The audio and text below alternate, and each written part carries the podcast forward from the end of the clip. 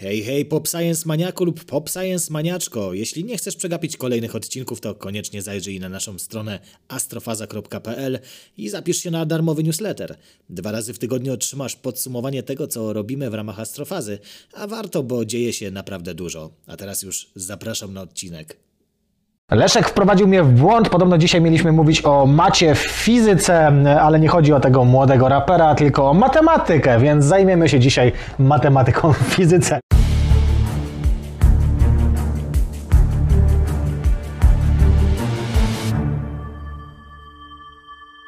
Ależ to było suche, dodamy sobie badumcy jeszcze.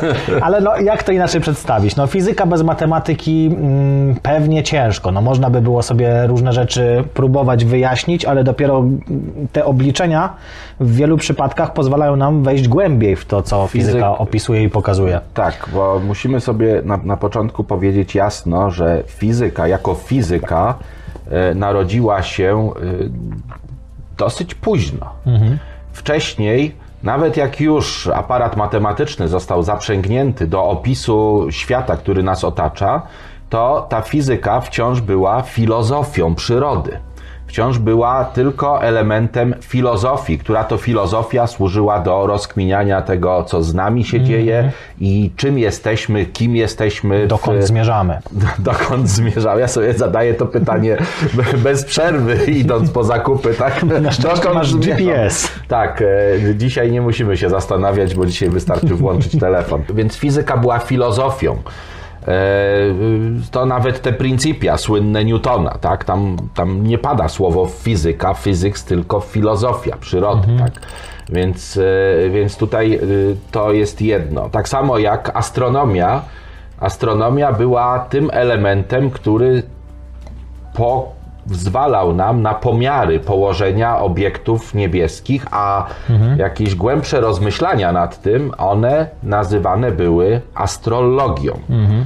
No tak dobra, jak to geologia, tak jak te wszystkie logia i niestety tutaj astrologia nam troszeczkę ukradła tę naukowość i dzisiaj Dokładnie. jest e, pseudonauką. Ale słuchaj, to od razu pytanie, e, żeby tutaj trochę podrążyć temat, no bo mówisz, że to była pewien sposób filozofia wcześniej, filozofia Tak, była- przyrody. była to filozofia, ale czy, było to- czy było to- filozofia nie była wtedy troszeczkę, tak bym powiedział, bogatsza o te właśnie, jak to już nazwaliśmy, rozkminianie rzeczywistości? No bo dzisiaj jakby bardziej zajmuje się takimi tematami jak byt, prawda, jak, jak właśnie to, o czym mówisz, Tak.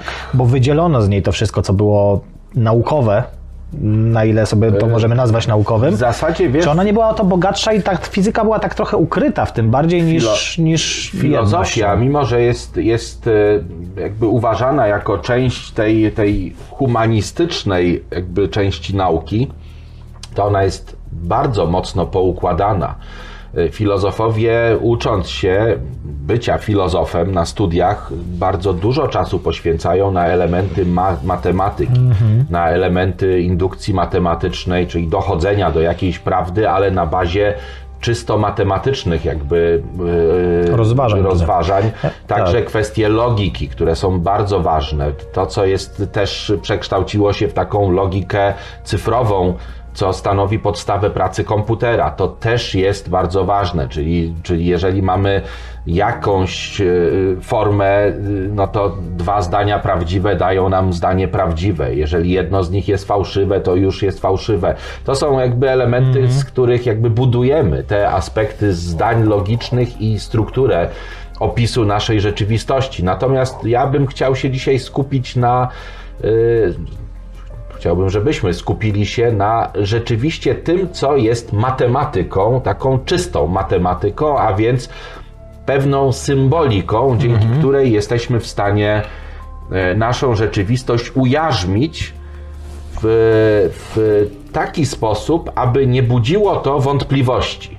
Bo w momencie, gdy dopuszczasz do używania określeń, które zabarwione są subiektywnością, typu mówisz y, na pytanie, jaki jest księżyc i gdzie, to mówisz o gdzieś tam i taki duży, ładny, troszeczkę mm, żółty, chociaż Wielu naukowców mówi, że Księżyc jest od Ziemi oddalony o dużą odległość. tak, o dużą odległość. dużą odległość. O dużą odległość, tak. Tutaj SIK. Yy, No więc, więc t- tak, to jest, to jest właśnie to, że są niedomówienia, które są taką czystą jakby filozofią, w nich się kryje jakaś wiedza, w nich się kryje jakieś opisywanie tego zagadnienia, którym się zajmujesz, ale jest bardzo rozmyte.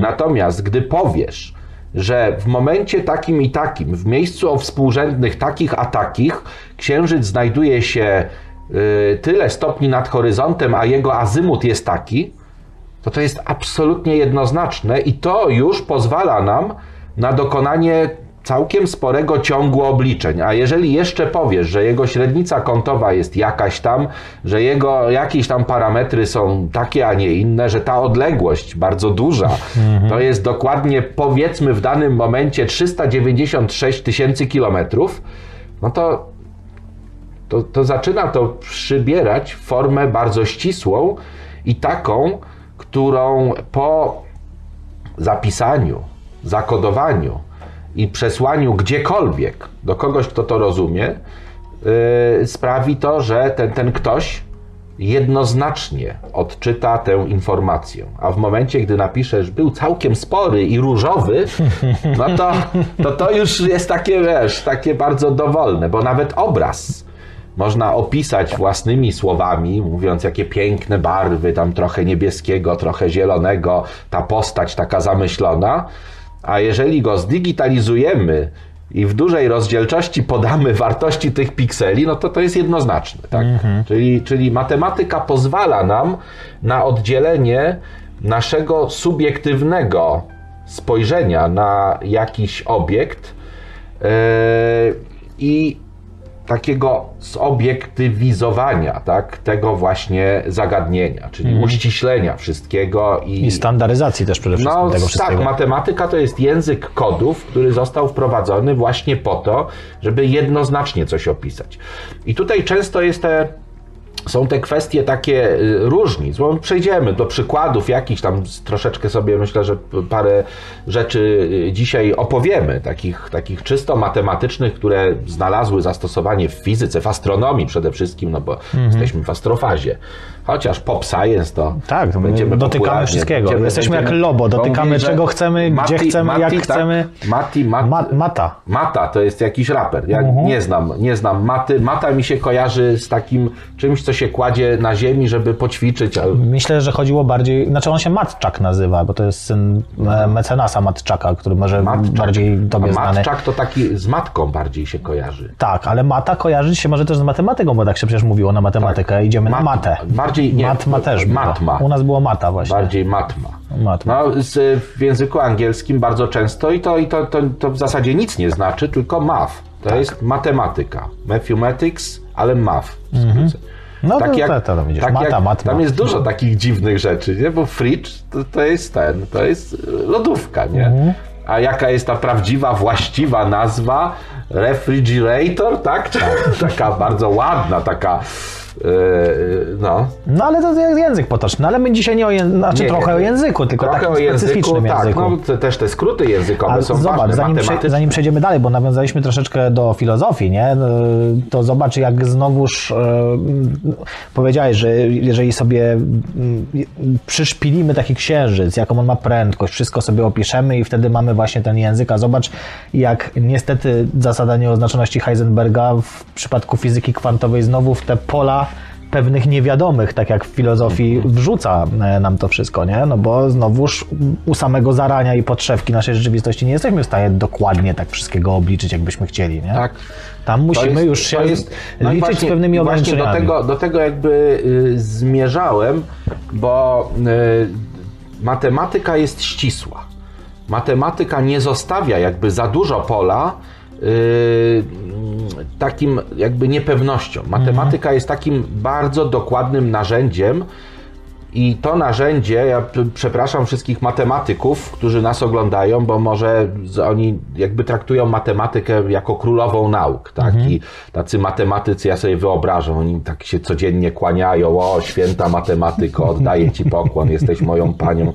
Ale fizycy i astronomowie używają matematyki jako narzędzia, typowego narzędzia, i to narzędzie bardzo często było dostosowywane przez fizyków po to, żeby żeby spełniało swoją rolę, więc bardzo duży rozwój matematyki e, był e, jakby e, uskuteczniany przez, przez fizyków, mhm. przez tych, którzy interesowali się użyciem matematyki do opisu naszej rzeczywistości.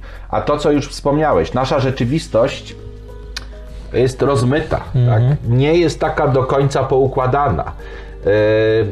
Pewne rzeczy no, są, szczególnie jeśli mówimy o pomiarach i o interpretacji kwestii pomiarowych, jakimś matematycznym uzasadnieniu y, pomiarów, które wykonujemy. W pomiarach, w całej metrologii, która jest jakby bardzo mocno stosowana w wielu gałęziach nauki, w tym w fizyce i astronomii, i tam mamy e, w metrologii narzędziem jest miernictwo. Mhm. Miernictwo jest tym jakby elementem, który pozwala nam na dokonywanie pomiarów, na wybór metody. To jest dosyć skomplikowane, bo tam musimy wybrać skalę, wybrać modele. Mnóstwo, mnóstwo rzeczy trzeba zrobić, żebyśmy my potem na końcu mogli wziąć tą zwykłą miarkę, tak, ten przymiar kreskowy, przyłożyć do stołu i powiedzieć, no tam metr, tak. To tak naprawdę, zanim do tego dojdziemy, to jest cała długa droga, którą na szczęście nasi widzowie nie muszą przechodzić za każdym razem, bo dokonano standaryzacji, dokonano jakby wyboru jakichś mhm. jednostek, wyboru jakichś metod, chociaż cały czas mamy te metody różne do wyboru, no bo weźmy choćby ten pomiar długości, tak? No tak. My możemy to zmierzyć bezpośrednio takim przymiarem, na którym jest wyskalowana jednostka. Linijką na przykład. Tak, linijką, ale możemy też najpierw to zmierzyć sznurkiem, a później sznurek zmierzyć w domu, tak? Też można. Czy sznurowadłem. No to jest, to jest taki najprostszy przykład pokazywania różnych metod, tak? W pomiarach te pomiary są mniej lub bardziej skomplikowane, nie, niekiedy bardzo skomplikowane, ale wracając do tej dokładności. E, kiedyś e, to były, zdaje się, wykłady z z e, fizyki statystycznej i termodynamiki, które prowadził taki naprawdę o, jeden z chyba najbardziej łebskich ludzi, jakich przyszło mi poznać, profesor Kossakowski w Toruniu. I on opowiedział dowcip. Ja ten dowcip przytoczę jako cytat, ale mhm. nie, nie obraźcie się, bo pewne rzeczy zmienię w tym dowcipie. W oryginale był, był trochę inny. Więc on mówi, był e, w jednej sali, postawiono nagrodę. Mhm. Tą nagrodą w oryginale tam była, było, była ktoś, ale tutaj powiedzmy ciasteczko. No okay. I to ciasteczko może mieć ten, który jako pierwszy podejdzie do tego ciasteczka. Mhm. Po jednej stronie parę metrów od ciasteczka ustawiono fizyka, po drugiej stronie y, od tego ciasteczka profesor Kostakowski, gdy to ciasteczko opisywał w miarę dokładnie, to się tak, tak się kulił i czerwienił trochę. Mm. No, ale Bo to było, było, bardzo smaczne ciasteczko. Było bardzo smaczne i zarówno... Z czekoladą. Y, Także z orzeszkami. No były, orze, rodzyneczki, tak, tak wszystko, na końcu. Wszystko jest. Tak. Oj, to, a, te algorytmy są jeszcze głupie i nie wyłapią tych, mm -hmm, tych, tak. tych, e, Tak sobie mów. Ja uważam, że są najwspanialsze na świecie i... Tak, one nas lubią, one nas lubią.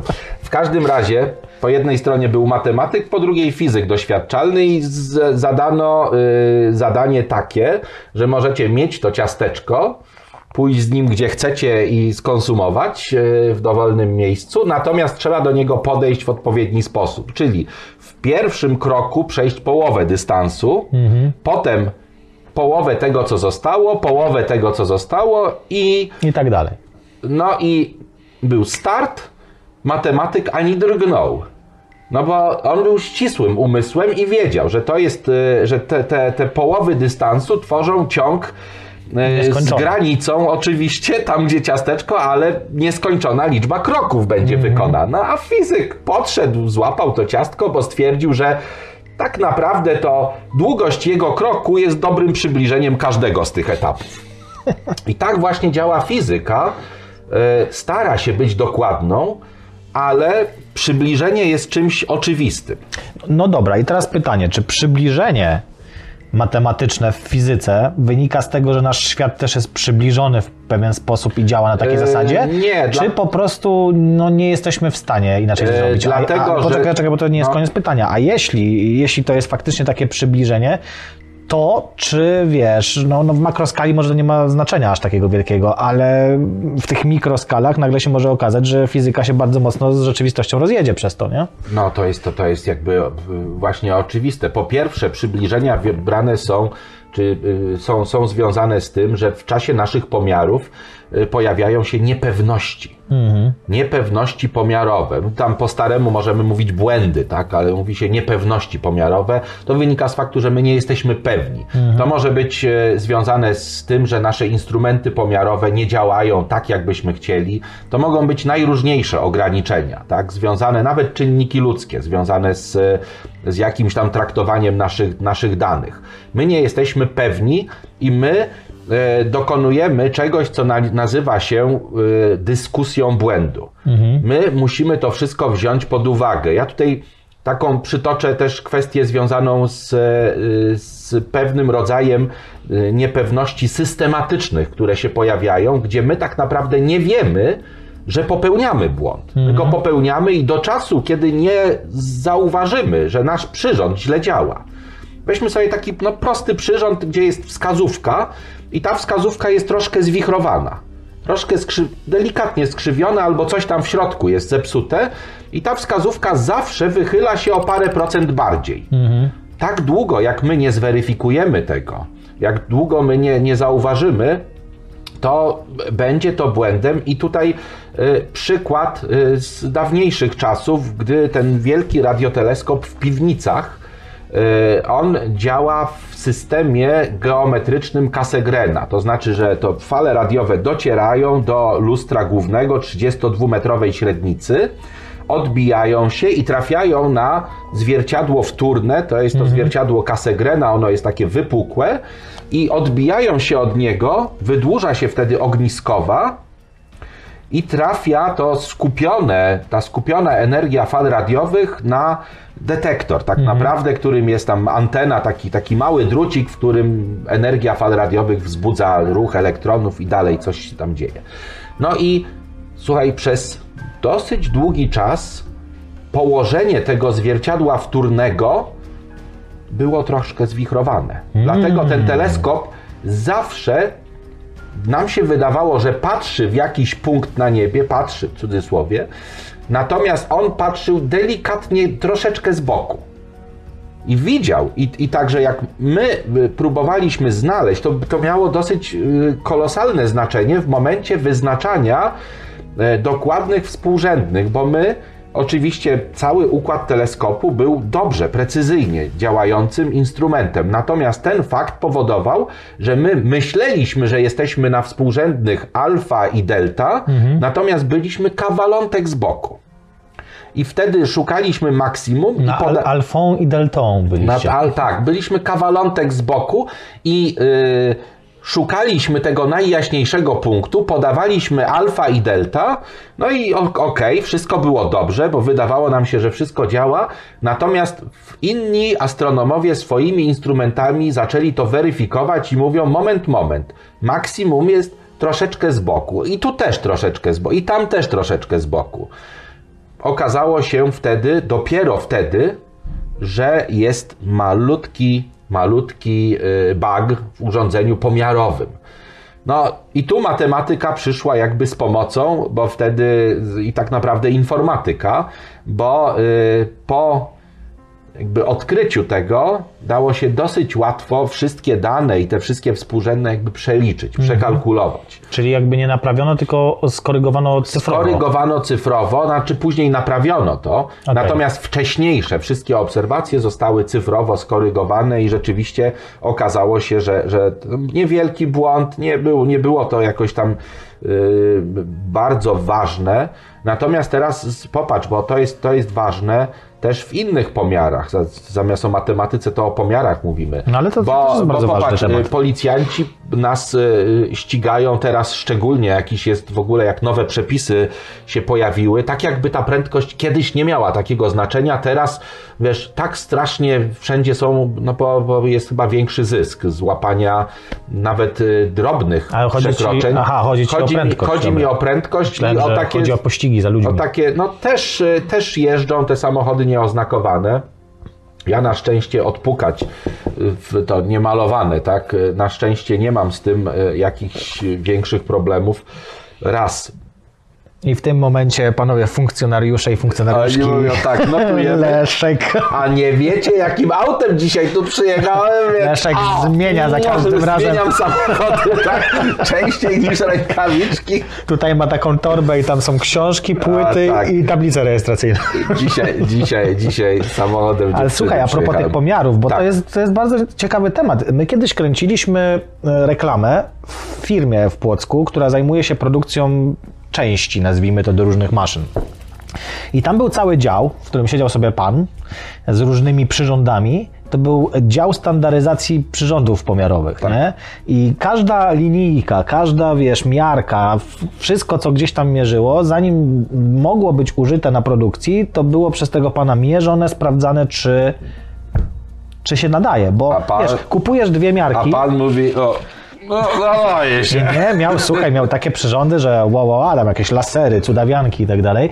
Natomiast wiesz, e, bo prawda jest taka, że dla nas to tam nie ma znaczenia, nie? Czy ten milimetr w te czy we w te najczęściej jest, wiesz, w takiej miarce. Kupisz sobie miarkę jakiejś jednej firmy, drugiej firmy i one ci mniej więcej Może, pokażą to samo. wiesz co- Ale przy precyzyjnych maszynach, gdzie tam musi się, wiesz, Oczywiście. jakiś element poruszać w drugim, Oczywiście i już, już, o tym, już o tym może, żeby, żeby tak jakby tę, tę dyskusję, bo już zakończyć, Mhm. to może, może zrobimy po prostu o metrologii, o tych wszystkich metodach, bo to jest niezwykle ważne w astronomii, w fizyce. Tak. To, są, to są rzeczy, które są bardzo w medycynie, w tych tematach, które w astrofazie są poruszane, to to jest jakby rzeczą tą najbardziej podstawową. Rzeczywiście, w szczególności tam, znaczy tam, gdzie są wymagane bardzo precyzyjne jakby pomiary, to ta standaryzacja jest ważna. I tam, gdzie życie ludzkie, gdzie w medycynie, przecież wszystkie przyrządy, y, które bezpośrednio mogą nam zaszkodzić, a więc te aparaty rentgenowskie, są pod opieką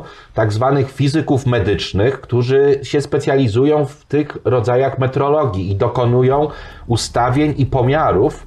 E, Ja y, to kiedyś tam wspomniałem, byłem, bo nie jestem, nie odnowiłem uprawnień. Tak, byłeś radio, E, radiofizykiem. e, Tak, znaczy nie tyle, że radiofizykiem, co inspektorem ochrony radiologicznej. Zajmowałem się próbkami promieniotwórczymi i tam, jako że jest to rzecz kluczowa, e, ja co roku wysyłałem przyrządy pomiarowe do specjalnych laboratoriów, gdzie one były sprawdzane i dostawałem jako odpowiedź, bo tam się nic nie ustawia, ale otrzymywałem tabelę poprawek. Czyli dokonując pomiarów, musiałem uwzględnić poprawki, które, które wynikały z tego, że ten przyrząd został sprawdzony na bardzo takich precyzyjnie jakby e, i dobrze znanych próbkach, które y, w taki, a nie inny sposób jakby działały na ten przyrząd.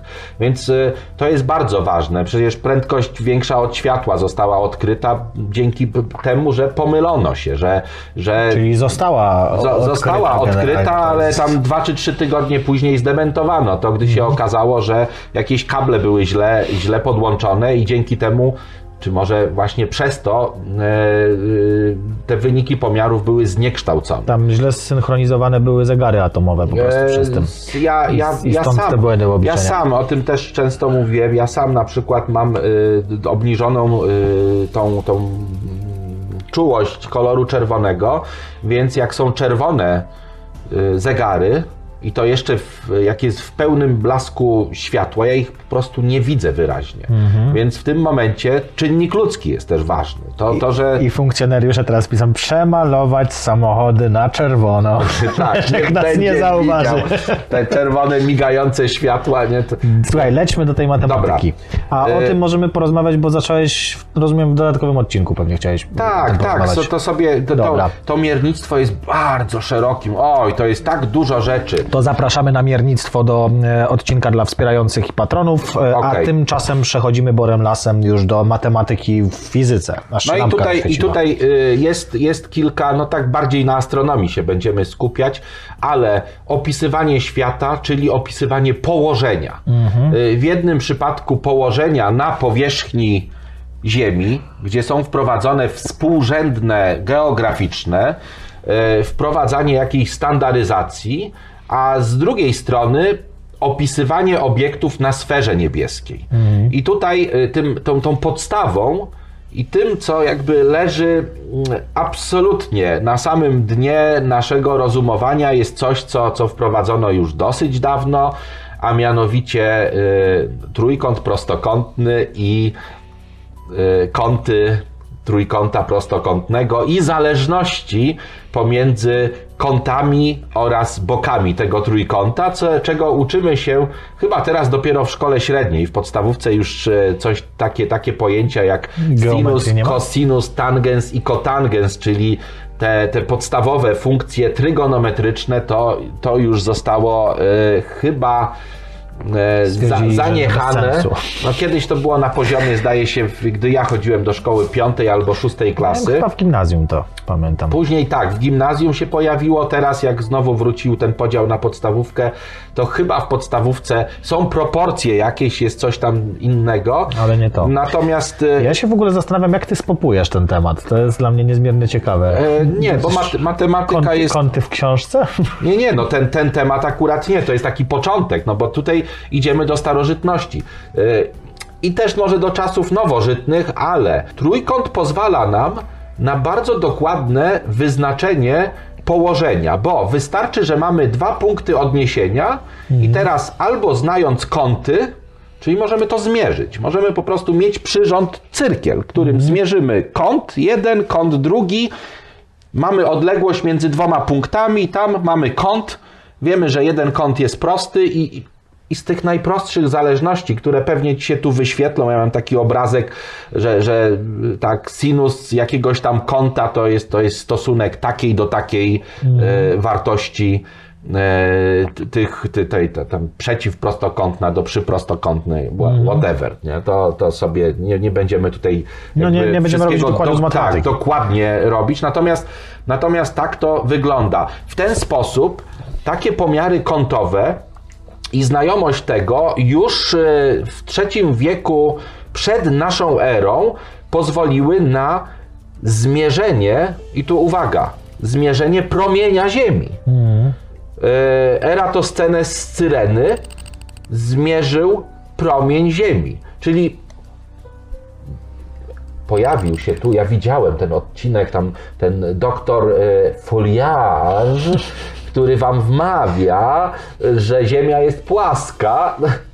Ten klient, ten, on, on jest przebrany. Nie, przepraszam, doktor Foliarz to jest mój zły brat A, bliźniak. to jest, to jest twoje alter ego, tak? Nie, to jest mój zły brat bliźniak. Tak?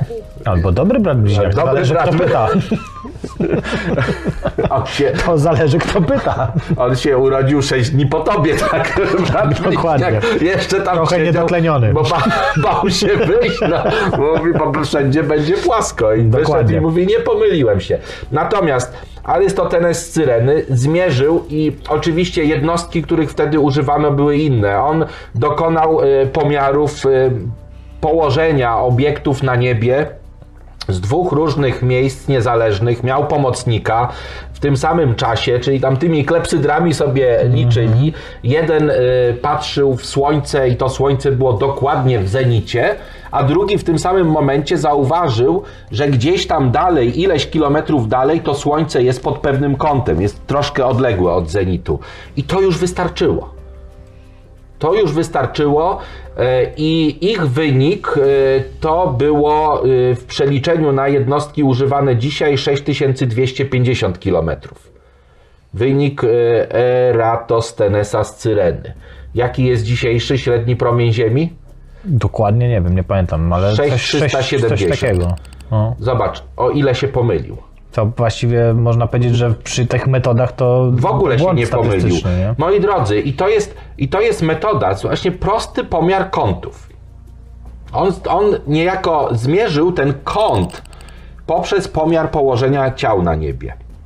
My dzisiaj możemy i może gdzieś tam w materiałach na stronie kiedyś ja to, ja to y, przygotuję, taki prosty opis, jakieś takie proste ćwiczenia też się pojawią. Y, mając telefon i mając zwykły program, program komputerowy, y, moi drodzy, który pozwala nam na, o tak jak, jak, jak tutaj, nie wiem czy to, czy to widać, O, to jest, y, są satelity GNSS i w tym programie ja mogę tam pokazać, na razie nie ma, nie są zafiksowane, to jest same zera.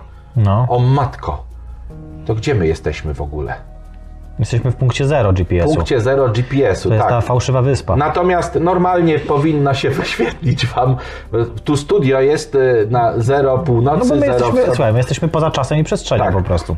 Y, Jesteśmy na, na równiku na, i w ogóle nie wiem, gdzie jesteśmy. To E, jest, jest taki punkt zero. Sztucznie stworzony, tam nie ma wyspy, ale tak, tak, inkluzja. Możemy sobie te, te, nasz- te nasze współrzędne wyznaczyć dosyć dokładnie. W kierunku południa, południkowym, przejść, nie wiem, kilkadziesiąt metrów, tak żeby wiedzieć dokładnie ile przeszliśmy. Myślę, że koło 100 metrów to już jest wystarczająca wartość. Spisać tylko o ile zmienił się kąt. Musimy zadbać, żeby y, nasz, y, nasz, y, nasza długość geograficzna nie zmieniła się, tylko szerokość. No i wtedy mamy dokładnie różnicę, czyli mamy kąt, odległość, czyli mamy trójkąt. Z tym jednym bokiem i z tym kątem małym. Tada! I zaręczam, że z dokładnością taką jak e, e, e, Erastotenes z Cyreny. sami z Cyreny. E, tak samo dokładnie Piotr z Płocka Dokładnie. e, i wy skądś tam będziecie w stanie zmierzyć e, stosując bardzo proste wzory matematyczne promień Ziemi. I teraz przenieśmy się na zewnątrz, żeby wykonać właśnie ten eksperyment. Ale było fajnie. Było fajnie, tak. I wyszło nam 6350, czyli pomyliliśmy się tylko o 20 km. Jest to bardzo, takiego. bardzo dobrze. I teraz, słuchaj, to jest pierwsza rzecz, tak? Czyli, czyli już w starożytności, skoro zmierzono, zmierzono promień Ziemi, no to promień Ziemi to jest promień kuli. Tam zdawano sobie sprawę, czym jest kula, więc czy, czy ktoś tam wtedy myślał, że Ziemia jest płaska? Na pewno nie Aristoteles z Cyreny. Tak. I na pewno Hiparkos 150 lat przed naszą erą, gdy mierzył odległość do Księżyca, wiedząc jaki jest promień Ziemi, zmierzył go w promieniach ziemskich e, przy, przy pomocy bardzo podobnego e, jakby mechanizmu, ale on założył, że Słońce jest bardzo daleko, a Księżyc jest dużo bliżej, co jest założeniem oczywistym, no bo w czasie zaćmienia to Księżyc zaćm- zaćmiewa Słońce, a nie odwrotnie. Słońce nie przechodzi przed tarczą Księżyca. No i w czasie zaćmienia zmierzono w maksymalnej fazie w jednym miejscu, jakby y, zarejestrowano to zjawisko i w pewnej odległości, tutaj akurat y, w Aleksandrii była ta faza pełni, natomiast y, w Hellespont, y, to tam na tym, przy tej cieśninie tam, tam jakieś, e, to jeszcze, jeszcze w Turcji to było. Obecnej Turcji. Nie? Tam zmierzono, je Aleksandria, Egipt, w Turcji zmierzono y, jakby o ile ten, to, ten księżyc jest przesunięty w tym samym momencie. I wyszło Hiparkosowi 67 promieni Ziemi, odległość do księżyca. Jaka jest współczesna, współczesny wynik jaki jest? No to zależy od tego, gdzie od 400 tam 350 tysięcy mniej więcej, tak w tych granicach się to, No. nawet ponad 400 No, czasami, nie? dzisiaj średnio 60 promieni Ziemi. Nie? No. Zobacz, tylko o 7 promieni Ziemi się pomyliło. Stosując matematykę.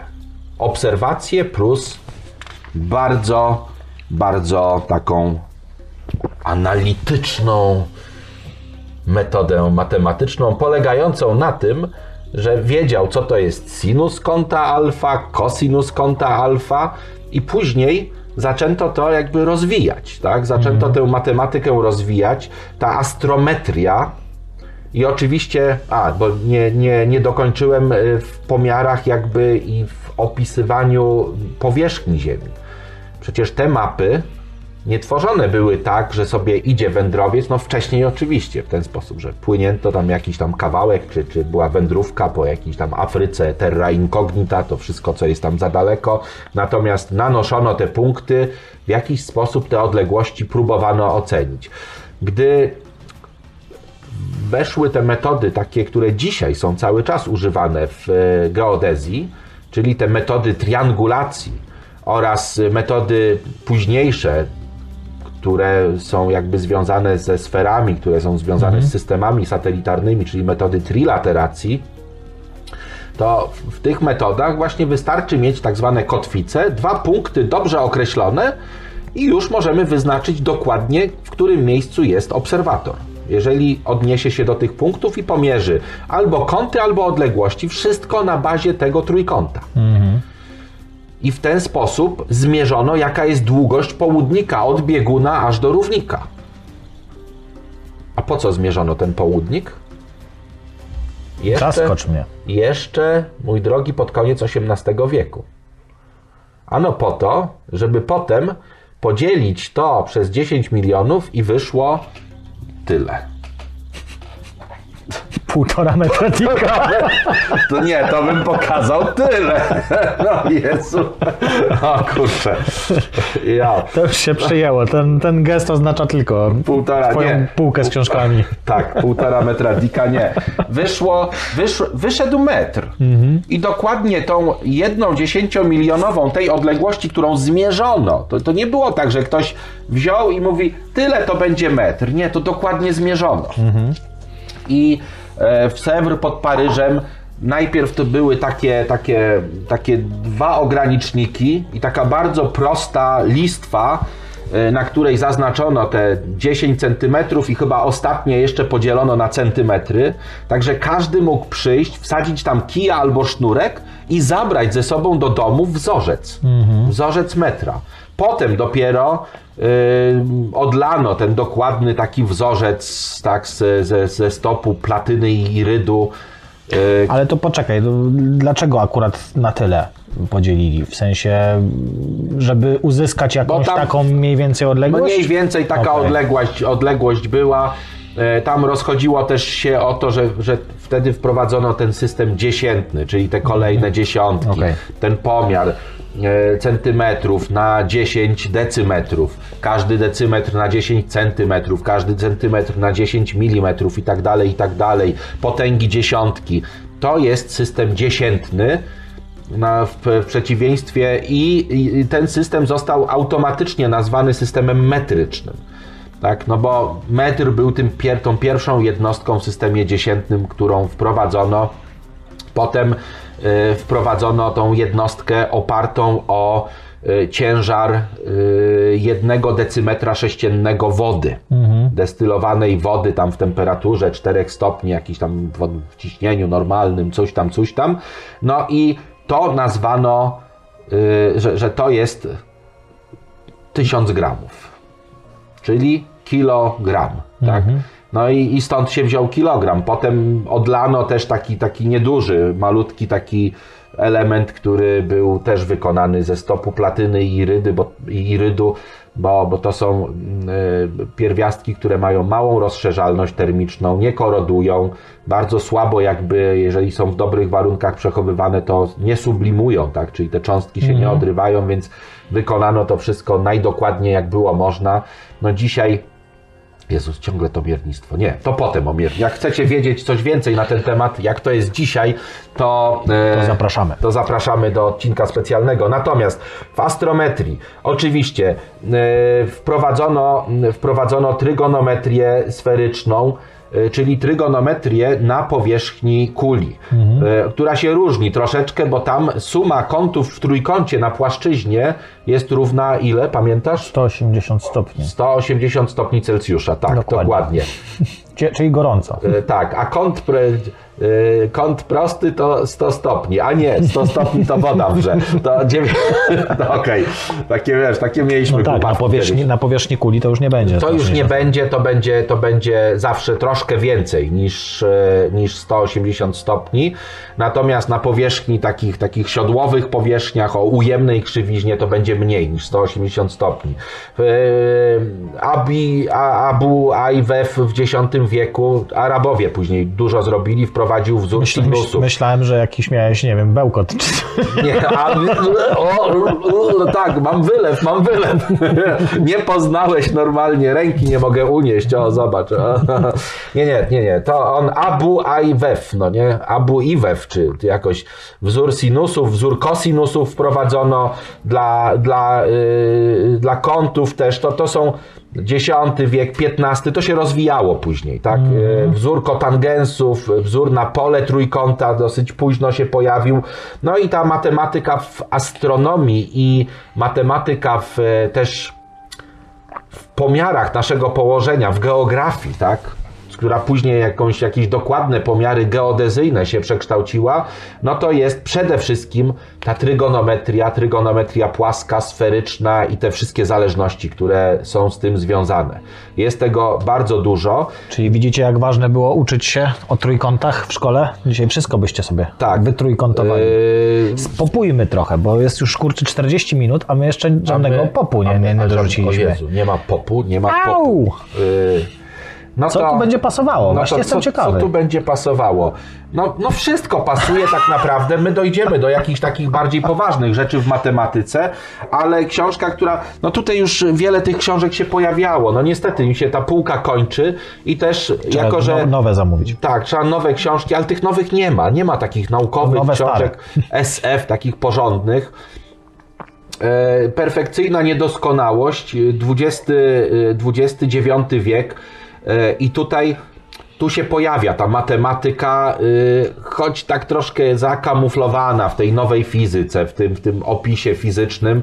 My dzisiaj mówimy o matematyce w fizyce, która odgrywa niebagatelną rolę i e, fizyka nie może się rozwijać bez matematyki nie może się dzisiaj już fizyka rozwijać bez aparatu matematycznego, bo fizyka jest na etapie y, od momentu, kiedy pojawiła się szczególna teoria względności y, i pojawiły się wzory, które są nieintuicyjne, czyli wzory na przykład w szczególnej teorii względności na dodawanie prędkości, gdzie założeniem tą preambułą w, w szczególnej teorii względności są te dwa założenia. Nie ma eteru, ośrodka sprężystego, fizycznego, w którym rozchodzą się fale elektromagnetyczne i największą możliwą prędkością jest prędkość rozchodzenia się fal elektromagnetycznych, czyli światła albo fal radiowych yy, w próżni. W próżni.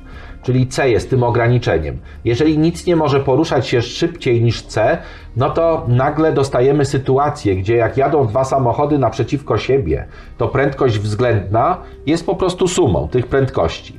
Czyli mamy V1, V2, 100 na godzinę, 100 na godzinę, mijają się z prędkością względną e, 200 km na godzinę. Czyli jakby z punktu widzenia jednego, ten drugi porusza się 200 na godzinę, tak? Jeżeli ten, który siedzi w jednym z tych samochodów, uzna, że jego układ współrzędnych jest tym układem głównym dla niego. Ale każdy porusza się 100.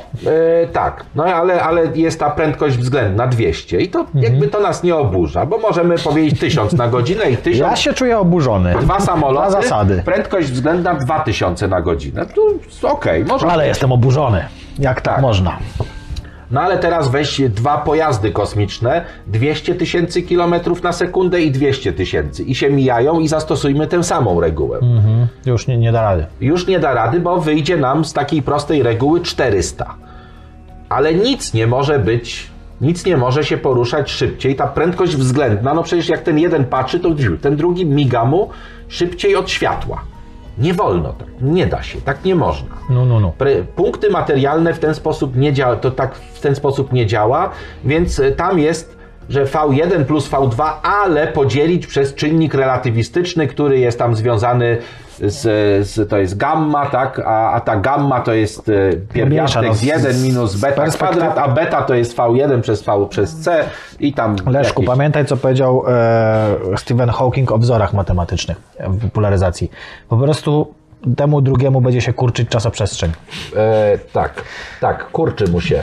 I a propos Jeżeli tego... wzory, wzory obniżają e, liczbę e, widzów e, i matematyka obniża liczbę widzów o połowę, tak? Także żegnamy właśnie ostatnich, Żegnamy ostatnich, którzy którzy wytrzymali. tutaj są. A ja spopuję to e, ma, ma, Markiem Bilińskim, który to Marek Biliński swego czasu e, nagrał, nagrał płytę EMK. Emk. Ja pamiętam gdzieś w jakimś filmie, nie? Coś, y, te, ten wzór został napisany i ktoś czyta i mówi EMK. Ale zobacz, jak, jak zachodnio przeczytał, Tak, nie? a to jest E, nie, tu akurat nie jest równe MC kwadrat, I chciałem powiedzieć, że powinien zrobić kooperację z Dawidem Podsiadłą. Podsiadłą? Podsiadłem? z siadłym. Bo Podsiadłą, Mleko jest siadłe, a e, Dawid podsi- podsiadł. Czyli z, z siadłem, z mlekiem zsiadłym, czyli z podsiadłym. Z podsiadłym, tak. E, z Dawidem Podsiadłym, który mówił, że nie ma fal, więc mogliby się tutaj... Nie ma fal, mówi, że nie ma fal. No, śpiewał fal, nie ma fal. To już mówiliśmy. Natomiast tak mi się teraz skojarzyło, że mogliby jakąś kooperatywę w sumie zrobić, nie? O. E nie równa się MC kwadrat, No. fal nie ma fal. No, ale tu jest też po drugiej stronie świata, no i ten utwór, który Marek y, Biliński uważa za swoje, za swoje największe dokonanie, właśnie tytułowy, E nie jest równe MC kwadrat, na całą jedną stronę tej, tej, Magnus. tej, tej, tej płyty, tej płyty, płyta, o, to jest płyta taka, y, Przezroczysta. tak, bo to, bo to jest audiofilska. O. Bo Audiofilska. przezroczyste lepiej grają. No, nie, przecież tam nic nie jest zapisane, ona jest przeźroczysta. Dokładnie. Nic nie widać na tej płycie. No dobra. E, tak, także, no a tutaj, tutaj to jest taki świat y, no, dalekiej przyszłości, ale jeszcze raz, y, jeszcze raz do tego, e, dobrze, Spokojnie połóż- za, połóż za, na- zadbam. e, y, nie ma rozwoju dzisiaj fizyki nie ma prawidłowego opisu fizyki, która jest nieintuicyjna, który opierałby się tylko na naszej jakby na naszej y, obserwacji, na naszych y, y, spostrzeżeniach. My musimy się posiłkować, bo my bazując na, y, na naszym oglądzie świata, nie bylibyśmy w stanie tego, tego zrobić. My po prostu zwyczajnie y, No tak, no, na chłopski rozum już się świata, nie da. tak, y, tak, kłóci się z naszym pojmowaniem świata w skali makro, czyli opis y, wszechświata y, w skali tej, tej największej i w skali tej najmniejszej kwantowej, on niestety nie jest intuicyjny. Dlatego Feynman zwykł mawiać zamknij się i licz. Dokładnie. Dokładnie trzeba tutaj matematykę i, i, i właśnie ta dzisiejsza fizyka wymaga bardzo precyzyjnego, chodzi o fizykę tą teoretyczną, fizykę związaną z jednej strony z kosmologią, a z drugiej strony z fizyką wysokich energii, fizyką kwantową, wymaga znajomości bardzo dobrego aparatu matematycznego i też rozumienia, co te symbole oznaczają, czyli ta wyobraźnia musi być duża, choć nie u wszystkich ta wyobraźnia działa. Wielu fizyków niestety jest bardzo dobrych w matematykę, ale nawet nie próbuje sobie wyobrazić pewnych rzeczy. Ale słuchaj, bo to jest kwestia języka, nie? Tak. E, matematyka jest po prostu językiem, który jest w stanie opisać te wszystkie zależności, a nasz język, który nie był stworzony do opisywania takich zależności, nie jest w stanie tego opisać. Dlatego wszelkie przybliżenia, które mówisz, że cząstka to jest to czy tamto,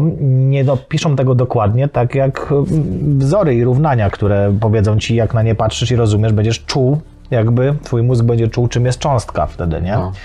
Ale jak już będziesz chciał o tym opowiedzieć, tym naszym zasobem słownictwa, to Tak, dlatego, Nie zadziała. dlatego książką, którą na, która na mnie bardzo dobrze zadziałała, była Fizyka kwantowa w obrazach. Taką kiedyś sobie na studiach kupiłem książkę, bo same równanie Schrödingera, jakieś jego rozwiązania, y, one w zasadzie niewiele znaczą, ale dopiero gdy się te, te y, fale prawdopodobieństwa w jakiś tam sposób y, mniej lub bardziej przybliżony zobrazuje, jak będą te takie, takie trójwymiarowe, jakieś takie płaszczyzny, które pokazują nam, gdzie ta fala ma największe prawdopodobieństwo, gdzie najmniejsze dla danego y, jakby stanu energetycznego, no to to już uzmysławia nam i te, te właśnie te takie obrazy, które pokazują orbitale, czyli tak naprawdę z jakim prawdopodobieństwem ten elektron gdzieś możemy znaleźć, to już jest troszeczkę dla nas bardziej zjadliwe i, i dla naszej wyobraźni. A to od razu, jak już o tym mówimy, to ja mam takie pytanie, które chciałem tutaj w tym odcinku zadać. Może będziesz znał odpowiedź, jak nie, to będziemy szukać.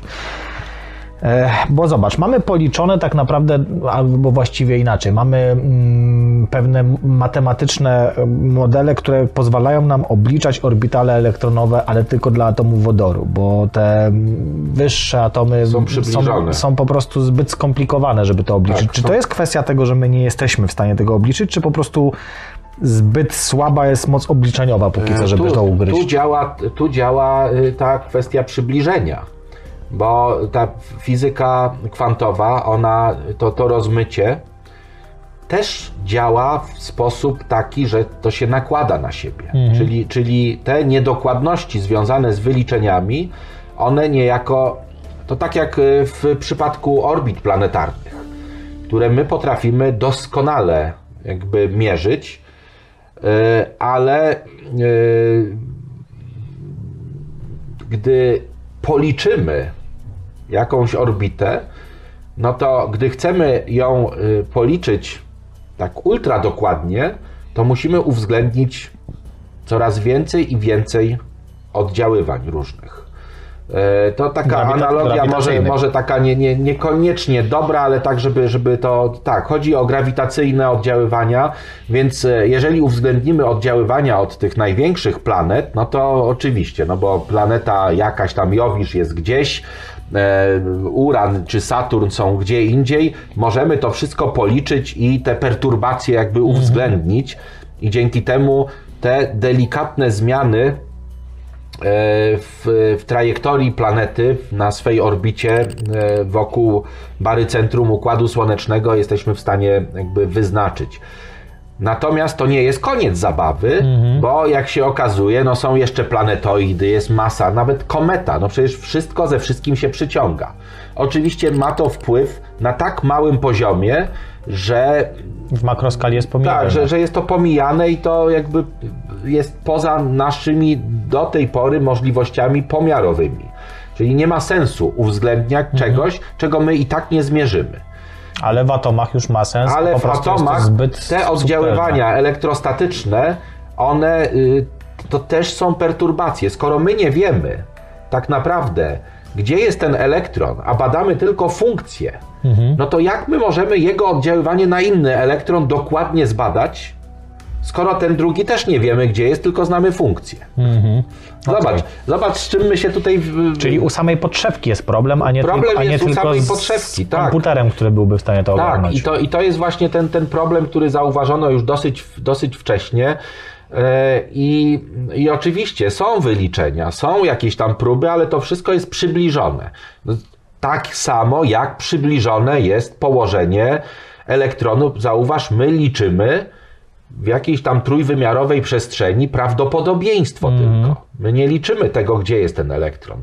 Tutaj dwa prawdopodobieństwa się dodają, albo pięć, albo więcej, które też na siebie oddziaływują i, i teraz znajdź to. no Nie? Znajdź to, to rozwiązanie. Jeżeli to są jakieś proste prawdopodobieństwa, typu rzut monetą, który daje ścisły wynik, no to oczywiście my możemy, rzucając jedną monetą, pięć razy policzyć, jakim będzie, pra- jakie będzie prawdopodobieństwo, że wypadnie orzeł albo reszka.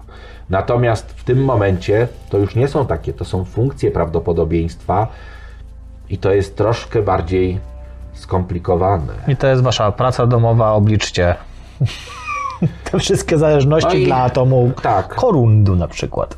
Korundu. Chociaż korund, Korund to to jest minerał. To jest minerał na bazie aluminium, Tak. zdaje się. To są takie. To może nie korundu, Korundy tylko... to są w ogóle, to jest grupa minerałów bardzo twardych. Mhm, tak, właśnie. Yy, tak, i one są wykorzystywane, żeby też od razu powiedzieć, są wykorzystywane na przykład korundy w materiałach ściernych, w tych y, takich, tych, no, takich papierach ściernych, Mhm. te, te wszystkie opiłki, okruszki, to są, to są właśnie yy, korundy. To To niech to będzie molibden, o. Molibden. Tak. Molibden. Panie Molibden. Pan, Dla molibdenu, to jest taka tam, dla, jest dla, dla kto chętnych. nazywa się Molibden. No to, to, to takie drugie zadanie jakby łatwiejsze. Ale, a jak jest Wolfram, to niech to policzy dla Wolframu. Wolfram Alpha jest. Ostatnio się połączył z czatem GPT i teraz jak Tak? masz plugin, to czat GPT nie wymyśla obliczeń, tylko faktycznie używa tej aplikacji. Także Więc dalej, matematyka pomogła nam ogarnąć, żeby, żeby nie było. I to też zwykłe jakieś proporcje, ale z obserwacji. To tu niestety matematyka, i to, i to jest jakby ten jeden z tych przykładów, bo tak, matematyka pozwalała nam ogarnąć obserwacje, na przykład w tym, co mówiliśmy o tych rozmiarach e, promieniu Ziemi czy odległości Księżyca, a z drugiej strony e, Kepler on mając obserwacje, on siedział i oszalał prawie, żeby znaleźć regułę, znaleźć y, jakąś, jakąś formułę. No i znalazł, tak? Znalazł te trzy prawa ruchu planet, które nazywamy prawami Keplera. To, że planety poruszają się po orbitach eliptycznych, no to, to, to, to nie było nic tam wielkiego, bo to już Kopernik wiedział, tylko jego aparat pojęciowy, Kopernik był też matematykiem. A, to, bo to jest właśnie rok. Kopernika. Zawsze musimy o tym powiedzieć, yy, przynajmniej w tym roku, w roku 2023, że mamy rok Kopernika, a Kopernik był matematykiem w dużej mierze. Yy, To twierdzenie, twierdzenie okazało się, że wcześniej było już, tak, ale twierdzenie o yy, okręgu obracającym się w okręgu. Jeżeli mamy duży okrąg, i on się porusza, a w środku niego porusza się okrąg dwukrotnie mniejszy, to punkt na tym mniejszym okręgu będzie poruszał się po linii prostej. I tak właśnie y, za czasów Kopernika przedstawiano wszystkie ruchy. To były złożenia ruchów po okręgu, bo to było, okrąg był y, doskonałą jakby figurą i ta boskość wymagała, żeby to były okręgi, dlatego planety u Kopernika po okręgach się y, poruszały, chociaż Kopernik wiedział, że to Trzeba było kombinować, wymyślać. on kombinował, wprowadzał tam jakieś dziw, dziwactwa. Natomiast ruchy planet, no oczywiście to, że, że po, po tych, po elipsach, to, że tak zwana prędkość polowa, co dzisiaj, dzisiaj oznaczamy Tak, wyraźnie. Warto takiego skrótu nie robić, bo Kepler właśnie jakby odkrył, wyliczył właściwie, On że to to- są elipsy, a nie Tak, on, okręgi. on, to, on to pokazał, że, że to są elipsy. On to, on to wyraźnie pokazał i co więcej, jak wziął dwie planety, to najważniejszym y, jakby y, tym, tym, y, tym jego y, odkryciem i tą matematyczną inwencją było pokazanie, że kwadraty okresów obiegu mają się do siebie tak, jak trzecie potęgi rozmiarów tych orbit. I to było wielkim odkryciem, bo na tej bazie, mając Ziemię, Ziemia krąży dookoła Słońca, Słońca w ciągu roku po orbicie, której promień to jedna jednostka astronomiczna. Czyli mamy 1 do trzeciej podzielić przez 1 do trzeciej równa się okres obiegu możemy sobie wyliczyć do kwadratu przez a do kwadratu i automatycznie mamy już odległość. I to, co jest najciekawsze w tym wszystkim, że to działa wszędzie, w różnych innych układach. Dzisiaj tych układów planetarnych jest tam, nie wiem, prawie 6 tysięcy pewnych, tak? Tych, które są potwierdzone. Planet generalnie yy, i one są tam, nie wiem, w 4 tysiącach czy ileś układów. Więcej niż jedna planeta jest. Ale czemu to jest dziwne? No w sensie to jakby Nie. mamy jedną grawitację, więc No, mamy jedną grę, ale wtedy, wtedy jeszcze za czasów e, Keplera ta grawitacja nie była taka oczywista. To dopiero za chwilę Galileusz zaczął ciskać kamieniami z e, krzywej wieży, w, Pizie chyba jest ta wieża. brzydko powiedziałeś, w pi, pizzy. Pizz, Krzywa w wieża w pizzy? W Pizie. No nie wiem, bo ta Piza w Pizie. Ona była w Pizie. Dalej jest. Jest możesz tam jechać i możesz Ta cisnąć kamień. wieża jest w Pizie. Tak, możesz tam jechać i cisnąć kamieniami, więc nie żartuję. On, a on tak naprawdę to mu wyszło niechcący, bo tam mówili, o Galileusz, Galileusz, wajchę przełóż, a on "U, ty gnoju i rzucał kamieniami i mówi, o kurczę, spadają tak samo, mimo że raz cegłą, a raz takim malutkim. Galileusz Wajchę przełóż. Mateusz Galileusz. Mateusz Galileusz. Mateusz Galileusz. My się bawimy dobrze. E, Mam nadzieję, że wy też, ale Galileusz jakby dopiero pokazał, tak, y, że, że ta grawitacja, że, ona działa, tak, niezależnie od tego, jakie jest ciało. Wcześniej wierzono, że to ciało wpływa, jego budowa wpływa na to, jak ono spada. Galileusz pokazał, że tak nie jest, że to opory powietrza tutaj są tym głównym czynnikiem hamującym. A- mój ulubiony eksperyment w Muzeum Techniki Starym, tym w Warszawie. Nie wiem, ono jeszcze istnieje, czy, czy nie? Nie, chyba, ja nie wiem. Zamkli? Chyba nie, tam. E, Ta tam tuba, były tak? tuby i właśnie w jednej była próżnia i tam piórko razem z kulką metalową tak To od razu. w, chyba będzie taki, taki e, eksponat w tym, w Centrum e, Nauki Kortosfera, Hmm. te, te, które jest dobrze znane i widzą też już z Jak tych oglądaliście nasze eksperymenty, to właśnie tam te trzy Tak, odcinki te, te, pierwsze te trzy odcinki pierwsze tam kręciliśmy, więc e, potem dopiero się pojawił, bo ta grawitacja, mówisz, działa wszędzie tak samo, za czasów Keplera, ale też nie znano innych planet. Mhm. Natomiast dzisiaj mo, można, stosujemy to, to bardzo uproszczoną e, keplerowską matematykę po to, żeby no, proste rzeczy liczyć w szkole, gdzieś tam w liceum.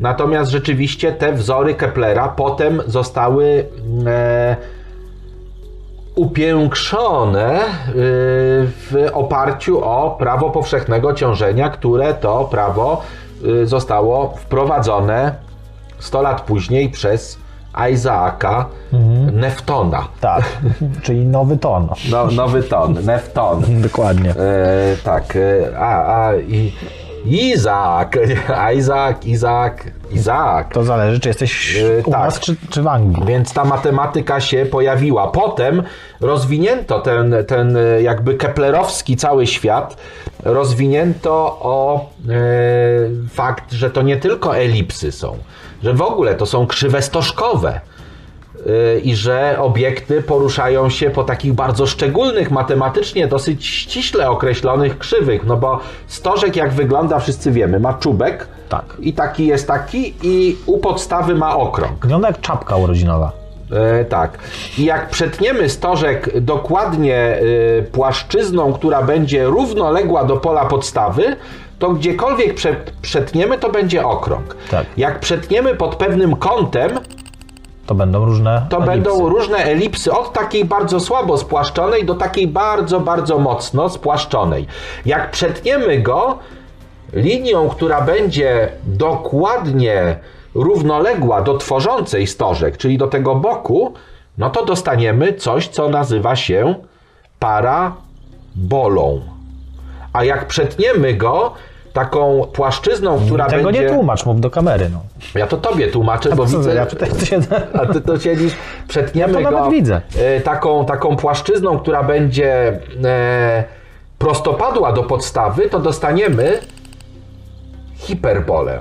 I ta hiperbola to jest taka dziwna, bo stożek nam się wydaje, że stożek jest z punktu widzenia matematycznego jest tylko tym jednym takim, tym, tą jedną figurą. A tak naprawdę stożek matematyczny powstaje, gdy przetniemy dwie y, proste i zaczniemy je obracać Tak, wokół pewnej osi, osi symetrii i tak naprawdę stożek jest podwójny. Dlatego hiperbola jest zawsze podwójna i równanie hiperboli daje nam w wyniku dwie wartości. Za to parabola jest tylko jedna, okrąg jest też tylko jeden. Także to są, to są naprawdę świetne rzeczy, bardzo fajne, bardzo sympatycznie one jakby wyglądają. I dzisiaj na tej bazie Wyobraziłem sobie sympatyczny stożek. Taki sympatyczny, tak, stożek, dobry koleś stożek. stożek ścięty. Dokładnie. To już mi się kojarzy, stożek ścięty mi się kojarzy z, niedor, z niedorozwojem pewnym społecznym albo ścięty. intelektualnym. W każdym razie to wszystko, co dał nam Kepler, co dał nam potem Isaac Newton, to się przekształciło w coś, co dzisiaj nazywamy mechaniką niebieską. I jest to bardzo ścisłe, i teraz uwaga, bardzo ścisłe poło- połączenie między tym, co my jesteśmy w stanie zaobserwować na sferze niebieskiej jako położenia i kąty obiektów, i ich jednocześnie to, to rzeczywiste położenie na swoich orbitach. Więc Teraz popatrz, jakie to, jakie to jest genialne i to jest czysto matematyczne. Gdybyśmy wzięli jakąkolwiek, widzisz, i tu, tu chyba popełniłem błąd, bo mogłem wziąć podręcznik, y, ja, ale to jest pop, tak? Tu by był czysty science, podręcznik z, z, jak, z na przykład z y, astronomii sferycznej, albo z mechaniki niebieskiej, Wierzbicki, cudowny podręcznik. Tam na każdej stronie są prawie wyłącznie wzory, prawie wyłącznie trygonometria.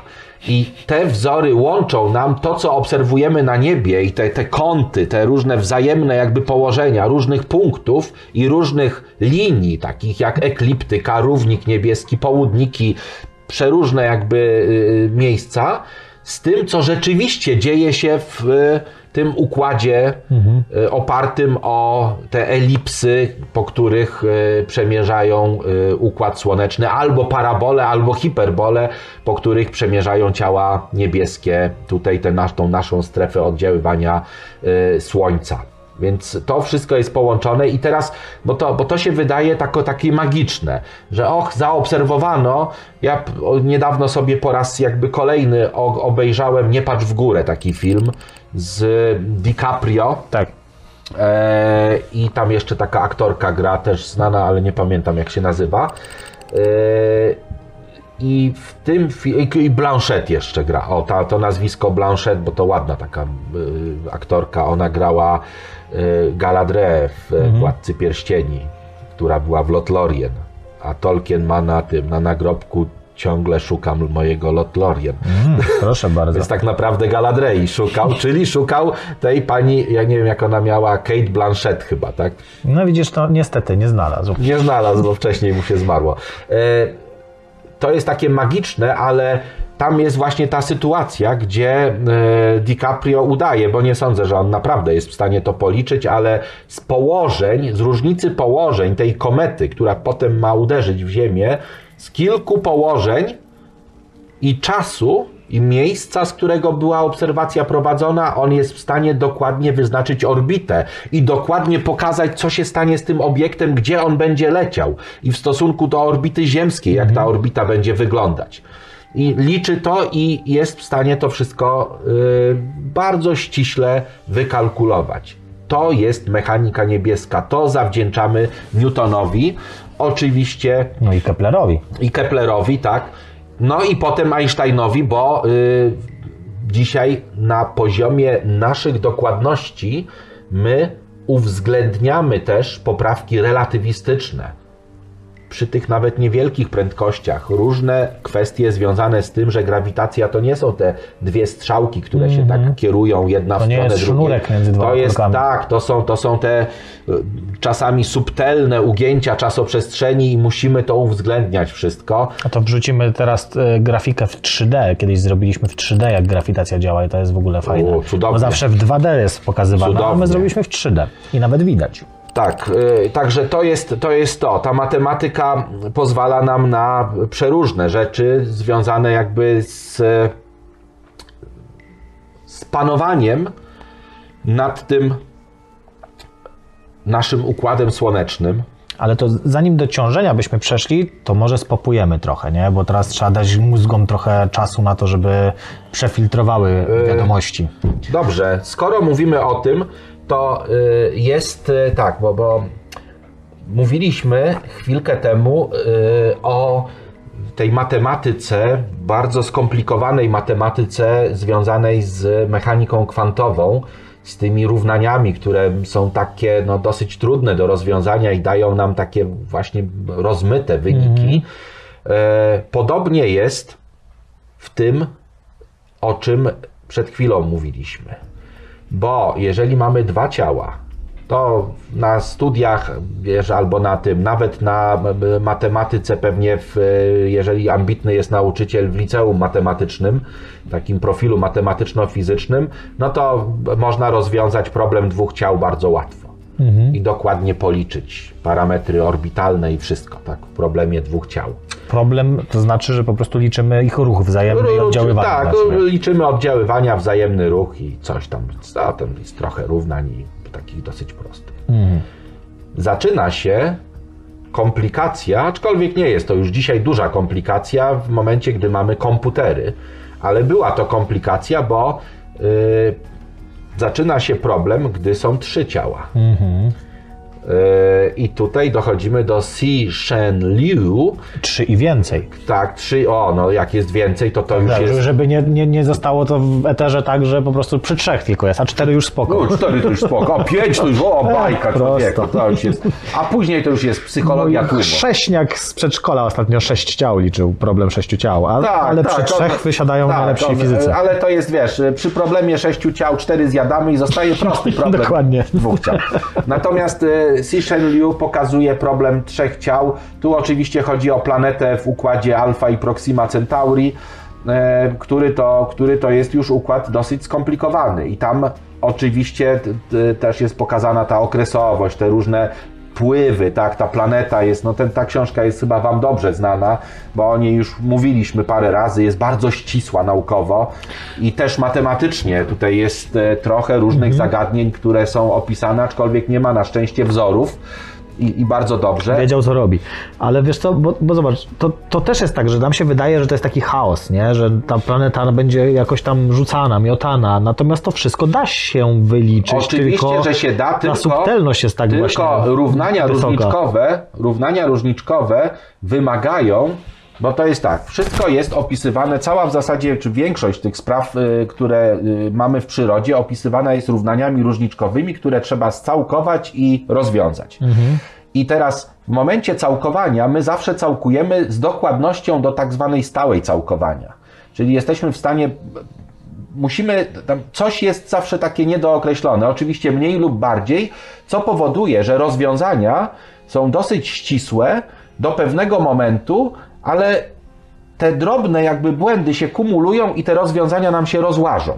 Czyli y, to, to jest szczególnie w pogodzie, tak, gdzie to są bardzo skomplikowane jakby równania i my uwzględniamy bardzo dużo czynników, dlatego my nie jesteśmy w stanie, naprawdę nie jesteśmy w stanie tej pogody na, na dłużej niż tam kilka dni naprzód tak w miarę, w miarę dokładnie ocenić, a tak mega dokładnie to na, na parę godzin naprzód jesteśmy. Później to nam się wszystko rozmywa i my się wkurzamy, że mówią, że prognoza długookresowa, tak, na tydzień, że to będzie najpierw padać, potem ciepło, a jest odwrotnie. Nie wkurzajmy się, bo to jest bardzo trudne, to jest mega trudne. Tak samo w problemie trzech ciał. Yy, tutaj już te wzajemne jakby oddziaływania powodują, że to nam się wszystko rozchodzi. Im więcej tych ciał, dlatego, dlatego my nad tym panujemy. Bo teraz popatrz, nie wiem kiedy ten odcinek zostanie wyemitowany. Pro, pro, prawdopodobnie już po starcie tej naszej misji, o której będziesz pewnie dużo mówił, bo to jest e, duży wkład Centrum Badań Kosmicznych w Warszawie. tak. Misja e, SOK, misja Misja SOK. Soczek, kroczek. Teraz bez pestek. Bez pestek, soczek, kroczek. E, tak, sporo tam urządzeń, y, może inaczej, tam dużo wkładu do urządzeń. O, bo tak, bo jak będziecie czytać na przykład na Wikipedii, no to te urządzenia są przypisane do różnych państw, ale Cebek bardzo mocno tam e, Tak. E, odgrywał mocną rolę w projektowaniu i Już mamy budowaniu. rozmowy nagrane. Tak, no, no pięknie. To zdaje się 13 kwietnia wystartowało, ale my nagrywamy to wcześniej. Na pewno będzie to, będziemy, będziecie to słyszeć i to oglądać już po starcie. Tak, no czyli, czyli to wystartowało. Miejmy nadzieję, że się udało. Tak, ja trzymam kciuki teraz, bo z mojego, z waszego punktu widzenia moje teraz było wcześniej, ale będzie później. Nie. Dokładnie. Problem trzech czasów. Problem trzech czasów. Tak. Mamy trzy zegarki, każdy wskazuje inną godzinę i tu Dokładnie, zobacz, mój nawet teraz nic nie wskazuje. Mój wskazuje coś, ale wskazówki są mało widoczne. Nie nakręciłem, E, tak, także. bo e, czerwone. No, tak to, tak to właśnie wszystko wygląda. Ja bym pokazał teraz y, też, skoro popujemy i przejdziemy Tak. zaraz do innych rzeczy, może trochę bardziej skomplikowanych, albo bardziej, też bardziej popowych, takich, o których y, dobrze się mówi, to zobacz, y, Music in Space and Time. Space and Time E, To jest, e, o tak, żeby było widać, to jest płyta, e, nie wyszło to na winylu, to jest płyta z muzyką elektroniczną. Tutaj wydawcą i miejscem, gdzie to można ewentualnie nabyć albo posłuchać fragmentów jest generator.pl. Nie robię im reklamy jakiejś dużej, ale to jest chyba jedyny taki duży sklep, gdzie można bardzo dużo różnej muzyki elektronicznej dostać i oni wydają też muzykę. Ale niestety musimy powiedzieć, że to jest reklama, jak reklamujesz, bo takie są nowe wytyczne. Tak? No. A, Co ale prawda nic z tego nie mamy, ale... nic ten. z tego nie. Znaczy ja podaję, bo nasi widzowie być może chcą tego posłuchać. Ale nie jasne, ja nie mam nic, że tak powiem, E, za- przeciwko, o Prawdopodobnie to, za darmo. urzędy wymagają. Tak, tak. e, Na Bandcampie jest taka strona, gdzie muzycy wystawiają swoją muzykę, którą można słuchać, a jak ktoś chce, to może tam No tak. coś zapłacić i ją ściągnąć jako muzykę elektroniczną. Muzyka e, w czasoprzestrzeni, w czasie i przestrzeni, to mi się bardzo kojarzy z taką matematyką, bo czasoprzestrzeń to jest to wszystko, co jest związane z bardzo ścisłym matematycznym opisem naszego świata, e, który rozpoczął de facto matematyk Albert Einstein. Ale jest też katod, Tak, jest katod. koci. Tak, tutaj jest, y, słuchaj, Blind Machine. Blind Machine, czyli e, Andrzej Jurczyk. E, tutaj też Darek Śliwa, o, ten nasz wielki przyjaciel, który w grupie Endorfine. Jak będziemy następne odcinki, to wtedy, wtedy to zareklamuję. Rzeczywiście płytę e, moich przyjaciół, którzy, którzy naprawdę świetną rzecz zrobili. A tutaj e, też Asuntar troszeczkę gra e, czyli Jarosław Danielski, e, Jan Dan Project, a Asuntar tutaj coś wkłada, Jan e, J Dan Project. Bardzo fajna muzyka elektroniczna, a ty akurat trzymasz, bo to chciałbym też pokazać, bo w muzyce elektronicznej, w tak zwanej berlińskiej szkole, bardzo ważna jest matematyczna dokładność związana z tworzeniem sequences, takich sekwencji dźwiękowych, które się tak rozwijają, narastają. I dlatego tę płytę wziąłem, bo, bo y, ta szkoła berlińska, czyli Tangerine Dream, czyli Klaus Schulze, o, no skoro o Klausie Schulze, no to, to gdzieś tutaj... Ale że, że, że, skończ najpierw to, szkoła berlińska, a za chwilę do tego Szko- nie mam tu, Klausa Schulze Ale był wiele razy, spokojnie.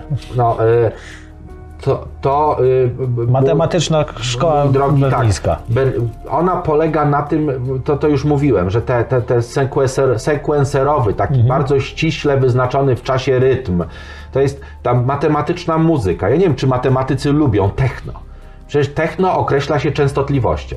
Mhm. Częstotliwość to jest taki, to jest y, jeden przez sekundę. Sekunda to jest jakby un, umatematycznienie czasu, bo to jest dodanie jednostki do, do, do tego naszego pojęcia czasu. To słuchajcie, matematycy, jeśli jeszcze zostaliście nieobrażeni przez Leszka na początku i jesteście z nami, to napiszcie, czy lubicie bardziej muzykę elektroniczną ze względu na jej matematyczność w zapisie.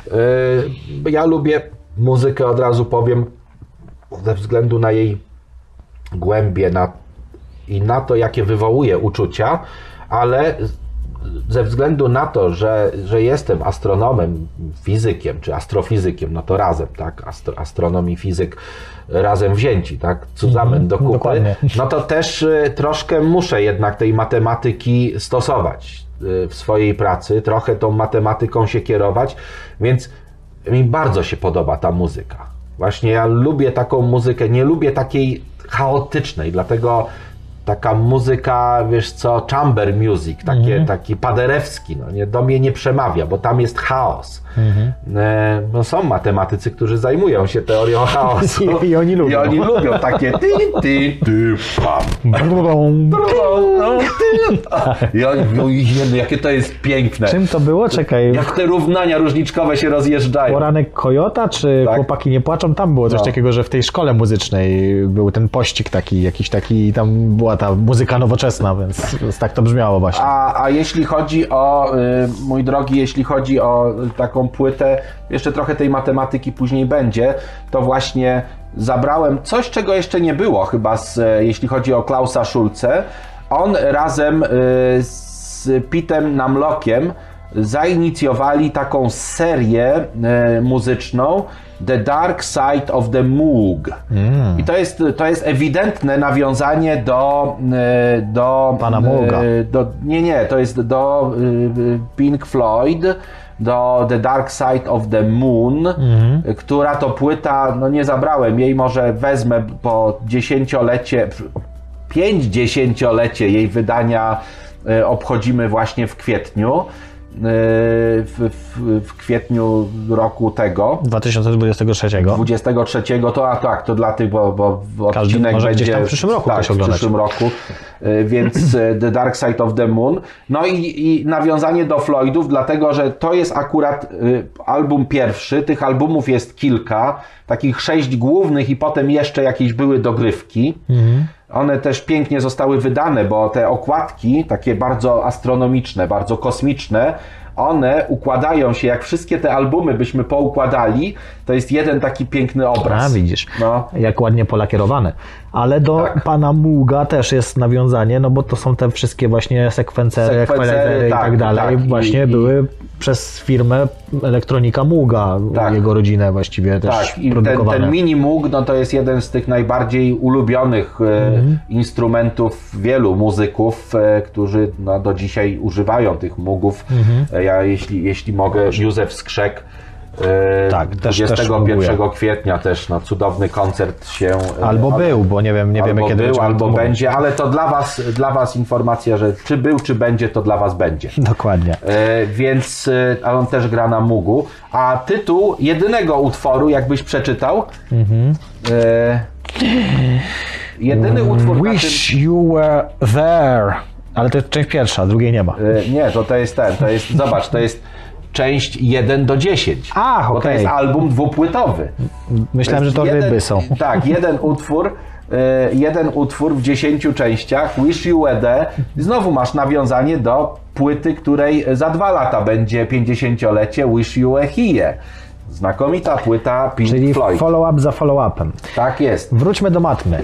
Wróćmy do do matmy. matmy, tak. Y, Skoro byliśmy, Jezu, to dopiero jesteśmy przy Newtonie, a, a już jeszcze? jesteśmy, czy je, tak, a, a, a, a tu tyle jeszcze tego zostało.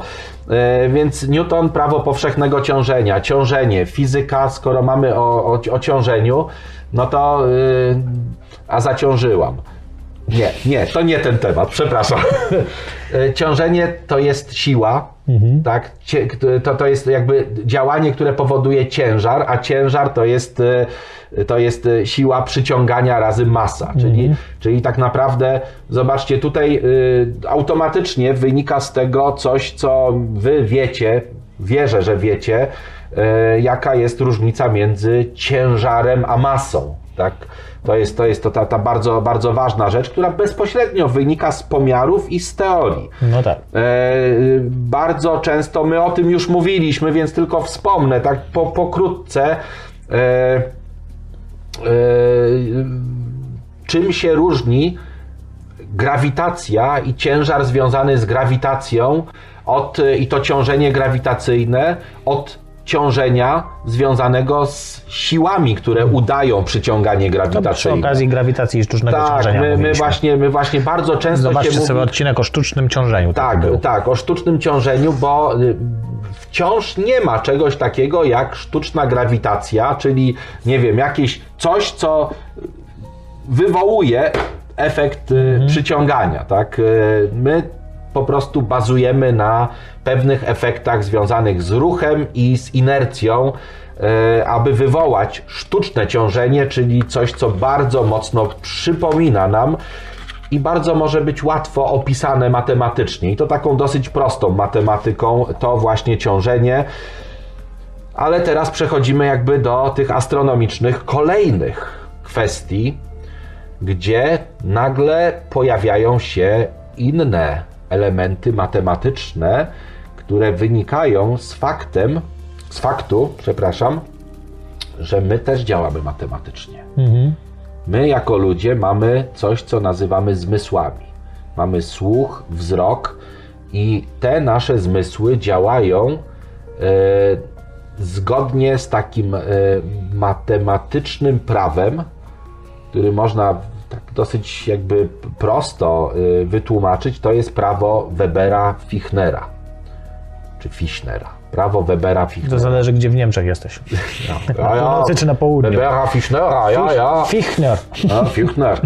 E, To prawo mówi nam, że wrażenie jest proporcjonalne do logarytmu podniety. Nie do stopnia podniety, nie do samej podniety, tylko do logarytmu podniety.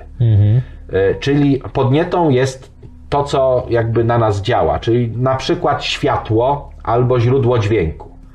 Natomiast to, co my słyszymy, to, co my widzimy, to jest to, co dociera, ale poddane działaniu funkcji matematycznej logarytm. Czyli jeżeli coś się dwa razy zwiększa, to my nie będziemy dwa razy jaśniej widzieli.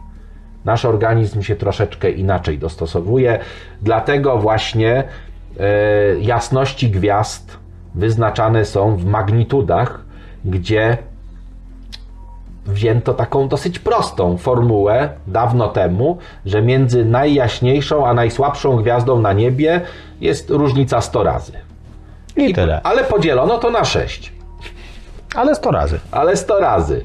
I na bazie tego wprowadzono y, coś takiego jak y, wzór Poxona, który to wzór opiera się właśnie o logarytm y, i to nasze prawo fizjologiczne, bo to, to, to jest związane z, nas, z naszym postrzeganiem rzeczywistości. Samo pojęcie logarytmu, myślę, że nie będziemy to, tego tłumaczyć, ale funkcja logarytmiczna jest funkcją eksponencjalną, czyli ona nie jest taką prostą, że rośnie dwa razy, to dwa razy więcej, tylko rośnie dwa razy, ale to się troszeczkę wygina. To jest troszeczkę nie tak i w zależności od tego, y, jak to wszystko wygląda, no to, no to różnie to jakby postrzegamy. Rośnie dwa razy, jest trzy razy jaśniejsze. Tak, że o, o jeden, jeżeli o jeden wzrasta jasność na niebie, no to dwa i pół raza, tak? Na przykład. Nie? To jest właśnie. Czyli dwa to plus jest właśnie, równa się tak, 20. Że różnica między dwiema jasnościami jest tak naprawdę 2,5 razy logarytm między rzeczywistymi jasnościami tych, tych obiektów, które są na niebie, czyli tak zwanymi dzielnościami promieniowania. To jest, to jest prawo, prawo wzór Poxona, wzór, który jakby definiuje nam jasności na niebie, dzięki któremu, jeżeli znamy rzeczywiste parametry obiektu, to z wzoru Poxona możemy dosyć łatwo przejść do e, wzoru na odległość. Tak? Czyli, czyli tutaj, i to wszystko mówię wzory, to nie jest tak, że nam się wydaje. Nam się wydaje, jak patrzymy na niebo, że wszystkie gwiazdy są w tej samej odległości, ale mają różną jasność. Kiedyś na bazie tego wprowadzono, wprowadzono tą, y, y, tą ósmą sf- sferę, sferę gwiazd stałych, która była gdzieś tam, że jak dobrze podskoczymy, to możemy zerwać tą gwiazdkę. Nie? I do dzisiaj dziewczyny mówią do chłopaków, on mówi, co mogę dla ciebie zrobić? Chcę gwiazdkę z nieba. Ktoś ci tak kiedyś powiedział?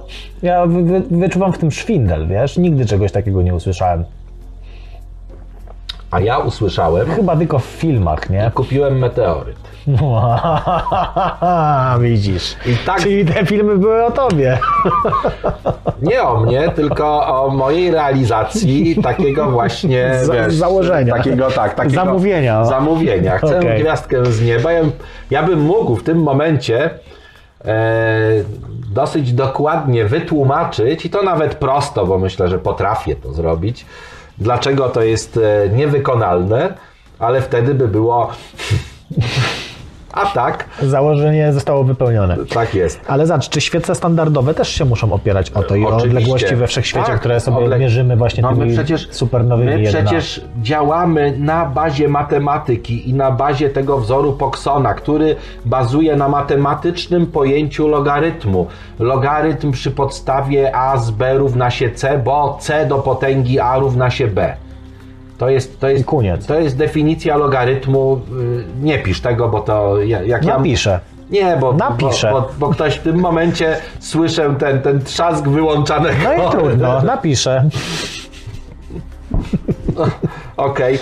E, I właśnie na bazie tego zaobserwowano, że te, te odległości i jasności są ze sobą i te jasności absolutne są ze sobą, bo jasność absolutna to jest takie pojęcie, że jasność absolutna to jest pewna jasność, jaką miałby obiekt, gdyby był w standardowej odległości.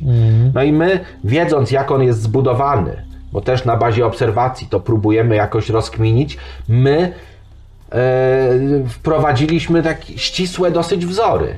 I nagle zaobserwowano, że y, pewne obiekty, zwane cefeidami, y, im są jaśniejsze, no to y, tym jakby ten, ten okres z jasnością jakby współgra. Czyli jeżeli jesteśmy w stanie zbadać, zmierzyć na niebie jasność taką rzeczywistą i jednocześnie wiemy, jak ta cefeida szybko drga, to możemy dokładnie policzyć, w jakiej ona jest odległości. I, i, I to było coś fenomenalnego, bo potem niejaki Edwin, takiego, miałem takiego kolegę kiedyś, takiego prawnika i go namówiłem, żeby został astronomem. I on, mówi, i on z tą fajką tak siedzi i Mój mówi, kumpel Edwin. a dobrze, dobrze. Mówi, dobrze Leszku, to ja przejdę na astronomię, akurat tak mam e, trochę znajomości, to mi wybudują e, na Mount Wilson teleskop. A ile ten teleskop powinien mieć? Ja mówię 100, a nie skończyłem, bo myślałem 100 centymetrów. A on dobrze, 100 cali. I koniec. I koniec odpowiedź. No i on potem, e, ja wyjechałem, a on zauważył, że w kilku pobliskich galaktykach ten teleskop jest tak dobry, że on widzi pojedyncze gwiazdy, co więcej zauważył, że one mrygają z okresami tam jakimiś, czyli że są to prawdopodobnie cefeidy, bo mają charakterystyki cefeid i zaczął liczyć, liczyć, liczyć i mówi, no kurde, one są bardzo daleko. Wychodzi mi z tego, że są bardzo, bardzo, Tak, bardzo a, daleko. A to jeszcze tak matematycznie, bo przecież prędkość światła pierwszy mierzył, próbował zmierzyć ten, który wprowadził jakby metodologię pomiarów w fizyce. e, To był Galileusz. Mhm. Mateusz Galileusz. Mateusz Galileusz, wajchę przełom. On przekładał wajchę, bo tam kilka mil dalej był jego pomocnik i miał taką latarnię z wajchą. Tak. I tak on odsłaniał, przekładając wajchę i tamten jak zobaczył, to przekładał swoją wajchę i krzyczał Mateusz, wajchę przełóż. Nie, nie, to tak nie było. W każdym razie Ale podobnie. Galileu, tak, Galileusz doszedł do wniosku i to jest bardzo dobry wniosek. I to wtedy był, na tamte czasy, to był bardzo dobry wynik. Aha. Bo on zmierzył, że jeżeli prędkość światła nie jest nieskończona, to na pewno jest bardzo duża. To trochę nas cofa do początku naszego odcinka, gdzie mówiliśmy o tych właśnie No precyzyjnych... ale tak, ale tak, tak to właśnie wygląda. No i teraz, i teraz e, ten, ten, tenże Hubble, on posunął się troszeczkę dalej, no bo pomierzył te odległości, a jeszcze w tych czasach, kiedy on prowadził obserwacje, to była już, już połowa lat dwudziestych, czyli jakieś 100 lat temu, bo on wpadł na ten pomysł dokładnie w 26 roku. Za 3 lata będzie stulecie tego. W 29 to opublikował, ale wcześniej to wiedział i, i on o tym już opowiadał.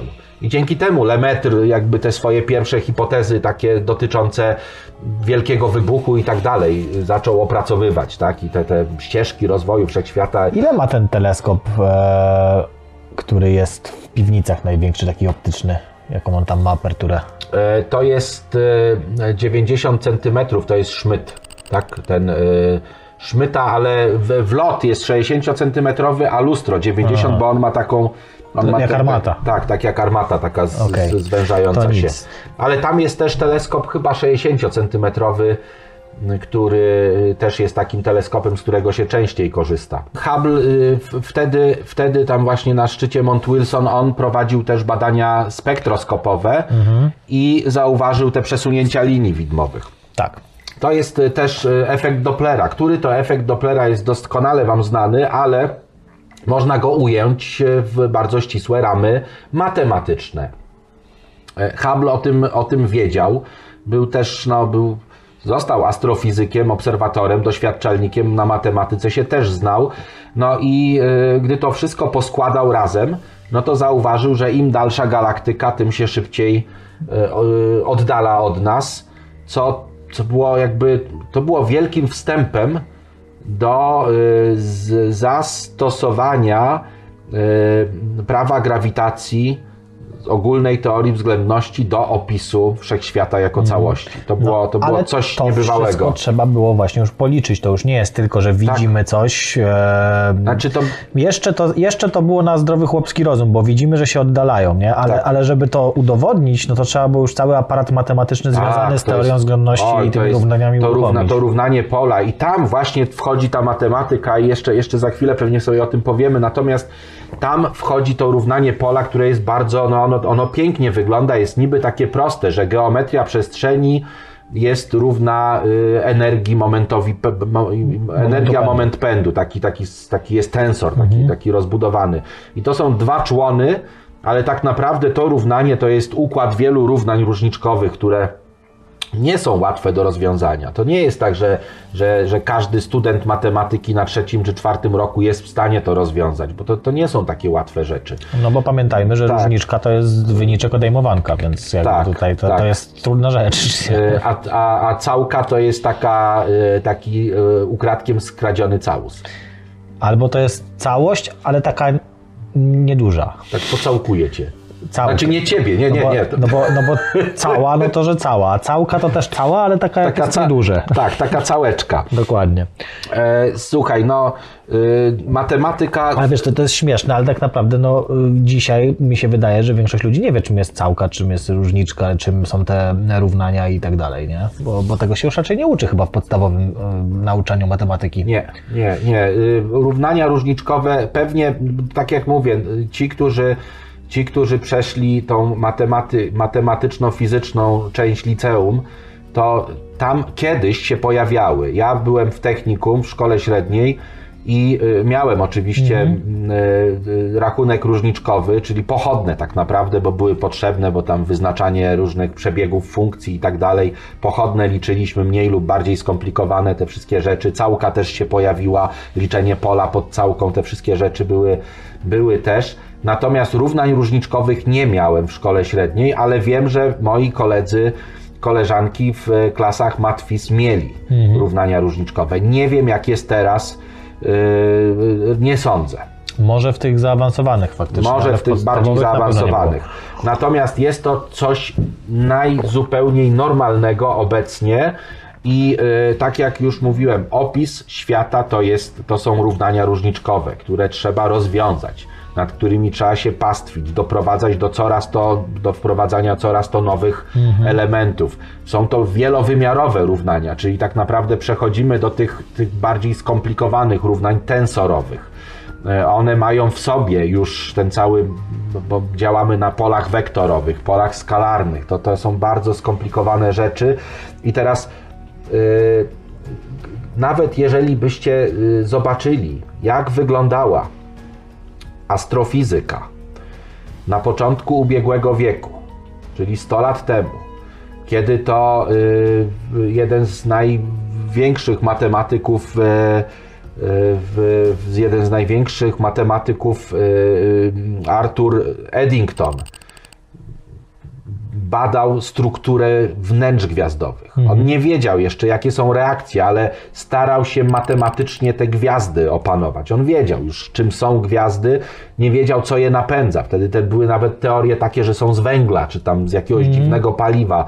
Dopiero potem Bethe tak, wpadł na, na, to, na ten cykl Protonowy. protonowy, cykl PP i cykl CNO. E, I y, wtedy też obserwowano już. y, Ale CNO to chyba już nie betę. y, To ja przyznam szczerze, że nie wiem kto, Bo- w każdym razie jest CNO to. Jest to od nazwisk, a tam B nie ma. nie, CNO jest od węgiel, to są katalizatory. Tak? Węgiel, azot, tlen. A tak, faktycznie, od nazwisk to była ta BKL, osobliwość coś centralna. innego. Możliwe, tak. To ja y, pomyliłem. Tak. Więc może betę. Betę, betę on, on, on, ten cykl PP na pewno i, i prawdopodobnie ten cykl też. Nie, nie, nie mam teraz tego w pamięci, a nie chce mi się szukać. E, Subramanian Chandrasekhar. Tak, bardzo ważna persona. Bardzo ważna postać, e, noblista, otrzymał Nagrodę Nobla za ogólny wkład w astrofizykę, ale tak naprawdę on opisał gaz zdegenerowany y, w białych karłach. I, i, to- że wiemy dzisiaj, że tą masą graniczną dla białych karłów jest 1,4 masy Słońca, że powyżej tej masy granicznej biały karzeł się zapada, więc też powstają w układach podwójnych te świece standardowe, o których przed chwilą mówiliśmy, czyli supernowe typu 1A, które zawsze wybuchają tak samo, czyli takie jak latarki. Jeżeli latarka jest dwa razy dalej, to świeci tam cztery razy słabiej. Więc ta, y, ten wybuch, jeżeli zdefiniujemy i zaobserwujemy jakby przebieg wybuchu i powiemy, że to jest supernowa 1A, no to po jej jasności możemy dokładnie powiedzieć, w jakiej odległości ta supernowa jest i to jest dla nas ta świeca standardowa. Wszystko na bazie obliczeń.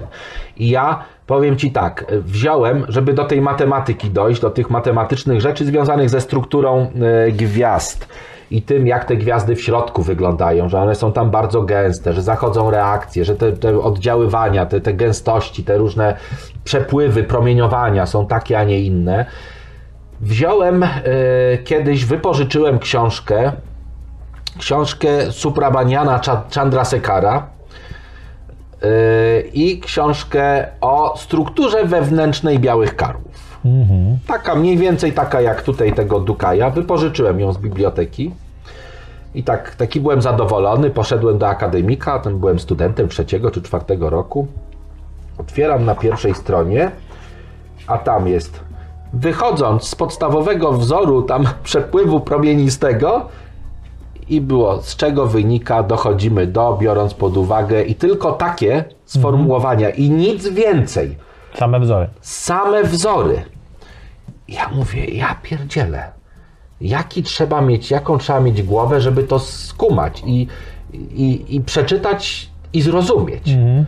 Ja wtedy, no te, teraz część tych wzorów rozumiem. Wiem, czym są, ale wiesz, i tak ta ciągłość matematyczna.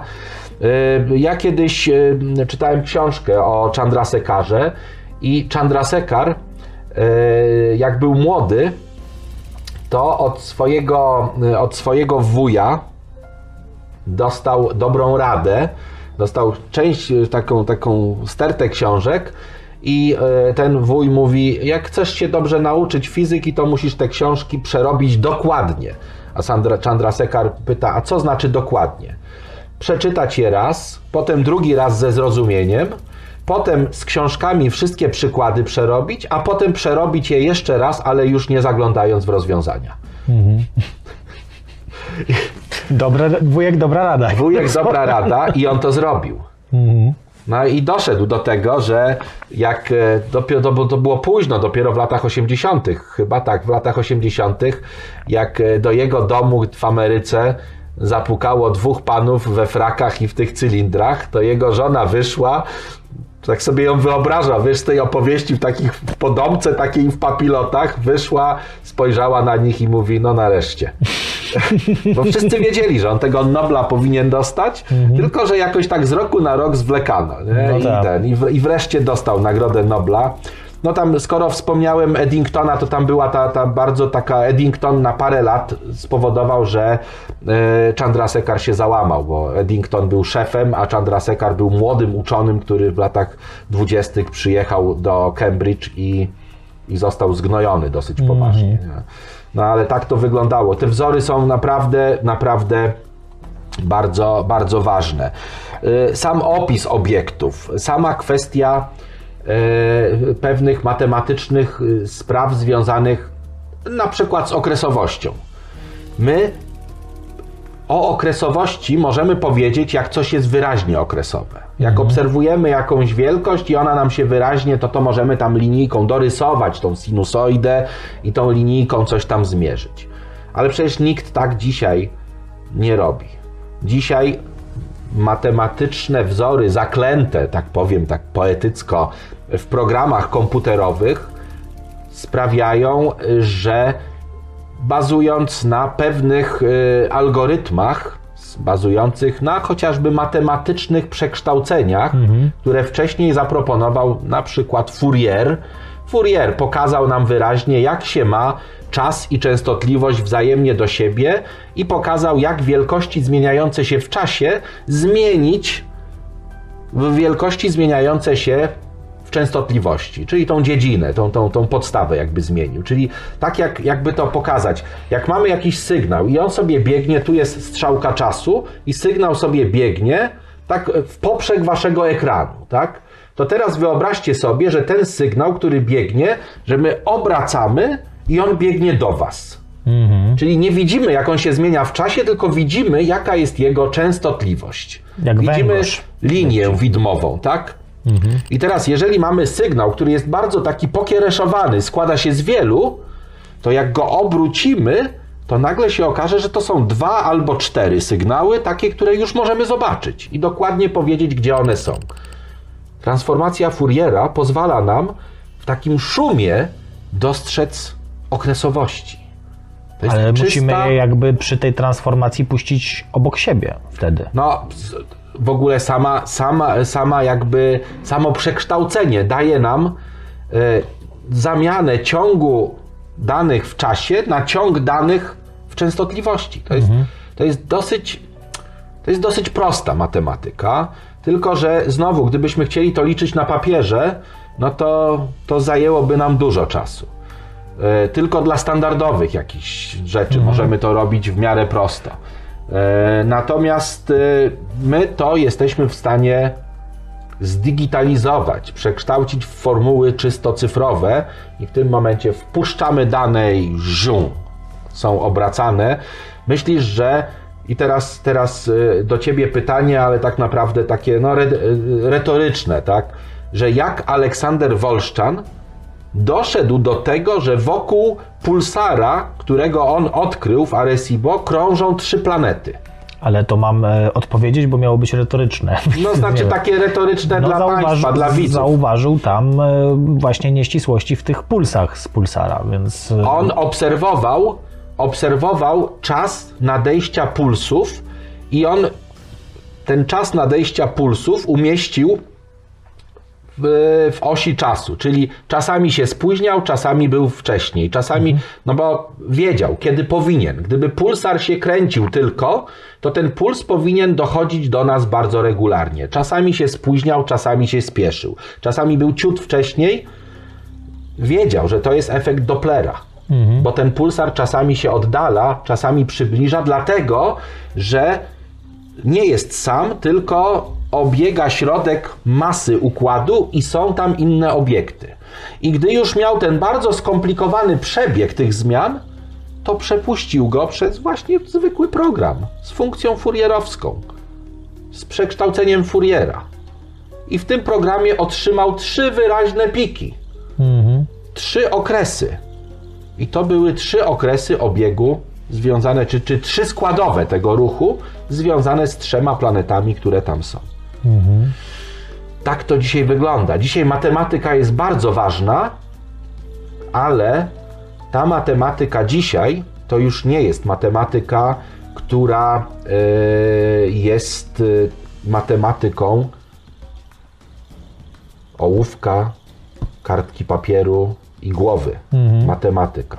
A czy to, czy to nie jest tak trochę dzisiaj, że jakby mamy takie dwa nurty, bym powiedział, użytkowników matematyki i twórców matematyki. I mamy ludzi, którzy się bardzo mocno w to zagłębiają, matematyków, którzy próbują wymyślać nowe mechanizmy. Tak. I fizyków na przykład, albo innych matematyków, którzy korzystają z tego właśnie poprzez różne programy komputerowe i niekoniecznie muszą wiedzieć, jak to zrobić, Dzisiaj coraz częściej, ale używasz tego jak narzędzia. dzisiaj coraz częściej, ale, ale Kiedyś musiałeś być gościem, który sam sobie zrobi młotek, nie? Dzisiaj Tak, możesz tak. kupić w sklepie. Nie, nie, oczywiście my korzystamy z narzędzi i to, to, to, to y, nie ulega wątpliwości, bo tutaj taka też prosta anegdota. Y, Profesor Kamieński, wybitny polski mechanik nieba, który y, specjalizował się w tym, że liczył orbity komet, zajmował się orbitami komet. I e, gdzieś tam w latach 60., kiedy jeszcze żył, kiedy weszły pierwsze komputery, tutaj u nas te Odry pierwsze, czy tam jakieś inne komputery, i zapytano, e, może to było trochę później, e, zapytano profesora Kamieńskiego, zadano mu pytanie, czy on trochę nie żałuje tego, że on zajmował się tymi perturbacjami, tymi, tymi obliczeniami orbit i to mu zajmowało wiele miesięcy pracy rachunkowej i kręciołka, tak, i tego zwykłego arytmometru, bo przecież w latach 30., kiedy on pracował, nie było komputerów. I ktoś mu mówi, a teraz, dzisiaj, tą samą y, orbitę, komputer, w którym jest wpisany program, jest w stanie precyzyjnie wyliczyć w ciągu, no wtedy tam 10 czy 15 minut czy godziny. A to było jego wiele miesięcy pracy. No on oczywiście odpowiedział, że nie żałuje tego, że, że tak to wygląda. Natomiast co do Twojego pytania, jak już, już wracam. Mój drogi, ja y, w czasie studiów y, miałem matematyczne metody fizyki. Ja, to był mój pierwszy wykład, na jaki w ogóle poszedłem ever. I ja pamiętam pierwsze zdanie, jakie zostało wypowiedziane na tym wykładzie przez pana wtedy docenta Maćkowiaka, który podszedł do tablicy, napisał coś, jakieś kilka dziwnych znaczków, obrócił się do sali i mówi: Państwo wiecie, to jest kwadrat normy w przestrzeni Hilberta. Mm, brzmi smacznie. Ja wtedy oczy mi poleciały i moje takie, co ja tu robię? To było, wiesz, chłopak po techniku, nie? A tutaj przestrzenie Trafiłeś Hilberta. do przestrzeni Hilberta. Tak, no, no dzisiaj wiem, co to są przestrzenie. Dzisiaj nie robi to na mnie wrażenia, to jest przestrzeń ciągów zbieżnych i to jest takie normalne, normalne, normalne jakby rzeczy w matematyce i w, w mechanice teoretycznej. Natomiast e, wtedy to było coś niebywałego. Dlatego zapamiętałem. Pierwsze zdanie, jakie usłyszałem, będąc na studiach. Ale na tych samych studiach miałem oddzielnie algebrę, oddzielnie analizę matematyczną, te matematyczne metody w fizyce. Na fizyce też dużo matematyki.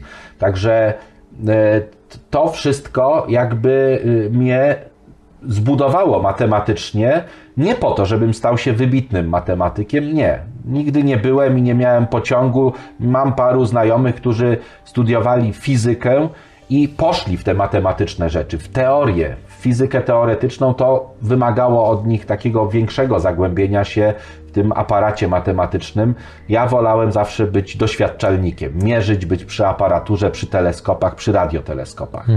Tak, tylko chodzi- Panować nad moje pytanie jest trochę inaczej, może jest formułuję. Więc- E, Jest jakiś poziom, no bo ja się jakby zgadzam, to nie jest tak, że naukowiec musi znać podstawy matematyki, musi wiedzieć, żeby zauważać pewne rzeczy też mu- musi to mieć, ale to się staje tak precyzyjne i tak subtelne, wiesz, te, te, te nowe narzędzia, że ja znowu te analogie z młotkiem zrobię, no nie? Dzisiaj e, jak na budowlaniec na budowie pracuje, to nie musi sobie narzędzi robić, nie? No tak. On ma już narzędzia, bierze elektronarzędzia, zaczyna działać, dzięki temu możemy szybko stawiać konstrukcje. Czy czegoś podobnego nie ma w dziedzinie fizyki teraz, że jakby wiesz, ty nie musisz znowu tych miesięcy tracić, Nie, nie, no to- mimo to- że to jest fajne, to cię buduje matematycznie, ale gdyby on nie musiał miesiąc, miesiącami Tak. liczyć, to może by więcej odkrył tak naprawdę, E, korzystając z narzędzia. Oczywiście, że tak, nie, no to, to tutaj tylko, że jakby ja, ja inaczej tą, y, y, to clue tego pytania zrozumiałem. Mhm. Korzystając z narzędzia, my musimy wiedzieć, co to narzędzie robi, więc Mhm. my musimy tę matematykę choć trochę rozumieć. Czyli nie ma czegoś takiego, że w pewnym momencie już nie musisz wiedzieć, jak zrobić młotka, żeby z niego bo, bo korzystać. Mhm. nauka tak nie działa. To Nauka nie działa na zasadzie czarnych skrzynek. Nie? To, to my, choć są takie narzędzia, które działają na zasadzie czarnych skrzynek, ale informatycznie. Mhm. Czyli one, my, tak naprawdę ja nie wiem, jak działa, jak działa y, i jak zbudowany jest algorytm y, w, w, w programie tam statystyka, y, czy, czy w jakimś tam narzędziu takim dużym Origin, czy jakimś innym. Nie wiem, jak to jest zbudowane, jak ci informatycy to ogarnęli. Tak samo jak nie wiem, jak się dzieje, jak w programie tam Corel czy Photo, Photoshop, jak biorę obrazek, rysuję i, i, i, i co się dzieje w, w takim momencie, mnie to nie interesuje. Natomiast jak używam programu czysto astronomicznego, w którym wkładam dane i dokonuję jakichś operacji i te dane wyciągam, ja wiem, co tam się dzieje i co jest robione. Ja wiem, jak działa to, to wszystko, aczkolwiek nie za bardzo byłbym w stanie napisać ten program, ani ten program poprawić, bo nie jestem informatykiem. Okay, ale Czyli wiesz, że młotek składa się z trzonka i, Tak. i, i, i młotka? tak, i ale że, niekoniecznie że, musisz go I że oddać, dzida mieć. składa się z, ze śróddzidzia, przeddzidzia i zadzidzia. A wiesz, z czego się składa przeddzidzie? No, z przeddzidzia, przeddzidzia, śróddzidzia, przeddzidzia i zadzidzia, przeddzidzia. Dokładnie. A wiesz, z czego się dzieje? nie, kontynuujmy tego. No dobra, dobra, okej, to, to, to, to jest fajne. Z tymi skrzynkami analogia jest sensowna. y, I, y, I w tym momencie y, to, do czego myślę, że jeszcze troszkę spopujemy i chyba to jest takie, takie zamknięcie tego, tego, tej sprawy matemat. Ja bym chciał jeszcze o Gaussie powiedzieć troszeczkę, o Gauss, największy matematyk. Mhm. Słuchaj, największy matematyk w, w historii, w dziejach. Ja uwielbiam jego rozkład Gaussa, on wszystko tłumaczy. Tak, no, nie rozkład- potrzebujesz nic Bo więcej. Gauss przychodził i on nawet nie musiał nic robić. On mówi rozbieraj się. Rozkład Gaussa. Nie, to rozkład Gaussa to bardziej by był gdzieś tam jakiś postmortem. Nie? Rozkład Gaussa. Ale to taka jest prawda, na co nie spojrzysz, to się w rozkładzie Gaussa zabierze. Tak, za- za- Gauss, Gauss. Gaussian i ten cały, ta, ta cały, tak, ta, ta cała, ta, to, no bo to jest statystyka, to jest, on Tak. trochę w statystyce siedział, ale Gauss, przecież, y, przecież y, twierdzenie Gaussa to jest twierdzenie, to, to są ściśle matematyczne rzeczy, Prawo Gaussa mówi nam o tym, y, to jest prawo w elektrodynamice, tak, y, stosowane i elektrodynamika jest takim, jakby to było dla mnie takie też pierwsze pole, bo miałem wykłady z elektrodynamiki klasycznej i kwantowej i to było pierwsze pole, na którym ja zauważyłem, jak działają te rzeczy, których mnie uczono matematycznie, że to działa, że te, te całki, te zamiany całek powierzchniowych na objętościowe i tak dalej, że to wszystko Że ma to sens, coś jest, że nie? to prawo Gaussa prawo Gaussa. Ja wierzę, że to tylko Gauss, ale Angole mówią, że przecież Green też to wymyślił niezależnie. Tam zamiana całek takich y, po, po zamkniętej przestrzeni na całki objętościowe, że to Green zrobił. A Ruscy mówią, Ostrogrodzki wpadł na to pierwszy. I dzisiaj w niektórych podręcznikach mówi się prawo Gaussa, Greena, Ostrogradzkiego. Dobra, dobra. Jak to brzmi? Prawo Ostrogradzkiego, weź to wymów. Nie, to nie. Prawo Greena brzmi jak... Nie, Greena to takie, takie A prawo Gaussa to samo to już brzmi. To już czujesz, że jest Gauss jakaś... Gauss, tu chodzi o coś konkretnego, tak. nie? To jest Gauss, a nie jakiś tam Green. No, ale Gauss właśnie samo prawo, czyste prawo Gaussa, y, to jest, to jest to prawo w elektrodynamice i w, w elektryczności i magnetyzmie, gdzie mówimy o strumieniu, o strumieniu y, y, pola elektrycznego, pola magnetycznego i te wszystkie rzeczy, o które, z których potem Maxwell zbudował tą swoją jakby teorię elektromagnetyzmu, to się opiera na tym, po prostu. Dokładnie. Jedną, jednym z, y, z równań y, Gaussa jest, jest prawo y, tego Maxwella jest prawo Gaussa, po prostu. I wiesz, prawo Gaussa, prawo Ampera i Faradaya. A Maxwell. Maxwell to wziął i mówi, o, E, Weźmy te klocki i ułóżmy z nich wieżę, wieża Ale- Maxwella. ale to tak samo, zobacz, to jest tak samo jak w, w szczególnej teorii względności. Ale wiesz, ale to, bo możemy się śmiać, no ale jakby nikt przed nim tego nie zrobił, nie? W sensie to też on- to tak to działa. On no, dokonał, jakby. on dokonał de facto znakomitej, pięknej, matematycznej unifikacji tego, co było wcześniej. To jest tego, troszkę to, co jakby dzisiaj Tak. tego poszukują, czyli taki kolejny Maxwell y, zrobi być może teorię unifikacji właśnie. Ale teraz wielkiej, zobacz, y, zobacz sam, Jeśli sam Lorenz. Lorenz zajmował się układami współrzędnych i transformacjami między układami współrzędnych, tam że się poruszają. To z punktu widzenia matematycznego to układy współrzędnych to są te x, y, z. Mhm. One mają jakieś tam prędkości. Mówimy, że jeden się porusza z prędkością stałą, jest inercjalny, drugi tam za, zaiwania, jeszcze się obraca, coś robi. I Lorenz się tym zajmował i te jego e, rozkminy zajmował się tym Fitzgerald też. I te ich prace Einstein wziął i na bazie tego przy pewnych założeniach zbudował swoją elektrodynamikę ciał w ruchu, czyli szczególną teorię względności. To jest właśnie to. I tam jest, tam jest e, e, skrócenie Fitzgeralda Lorenza. Są transformacje Lorenza. On, One się wprost nazywa. Lorenz, mówiliśmy tam kiedyś o nim przy okazji tych geniuszy w nauce, że Lorenz podczas obrony magisterium słabo pana oceniamy, a potem się okazało, że oni myśleli, że on doktorat broni. Dokładnie. Także Zresztą też więcej o, o obrotach czasoprzestrzeni i tak dalej, to zachęcam do obejrzenia naszej serii e, z profesorem Draganem, e, Tak. czyli e, No właśnie tutaj. Teoria względności się Tutaj, tutaj ta matematyka w fizyce, to te programy z Draganem bo Dragan jest takim typowym matematykiem w fizyce.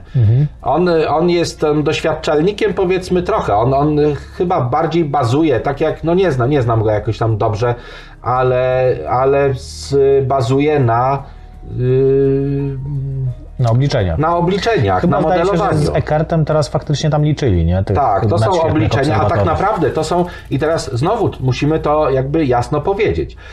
Dzisiejsze obliczenia fizyczne to nie są tak naprawdę jakby, tam nie szuka się nowych reguł, nowych formuł. No Oczywiście są tacy, co próbują dojść do jakichś tam pięknych wyników, tak jak Einstein doszedł do pięknego tego równania pola, które potem Aleksander Friedman jako pierwszy właściwie rozwiązał. Einstein też, ale tam trochę prosto, a Aleksander Friedman rozwiązał równania Einsteina, ale został niedoceniony, zmarł z głodu. I, I zimno. I zimna, tak, i zimna. No na, na suchoty zmarł, nie? No to, tak. to z głodu i z zimna.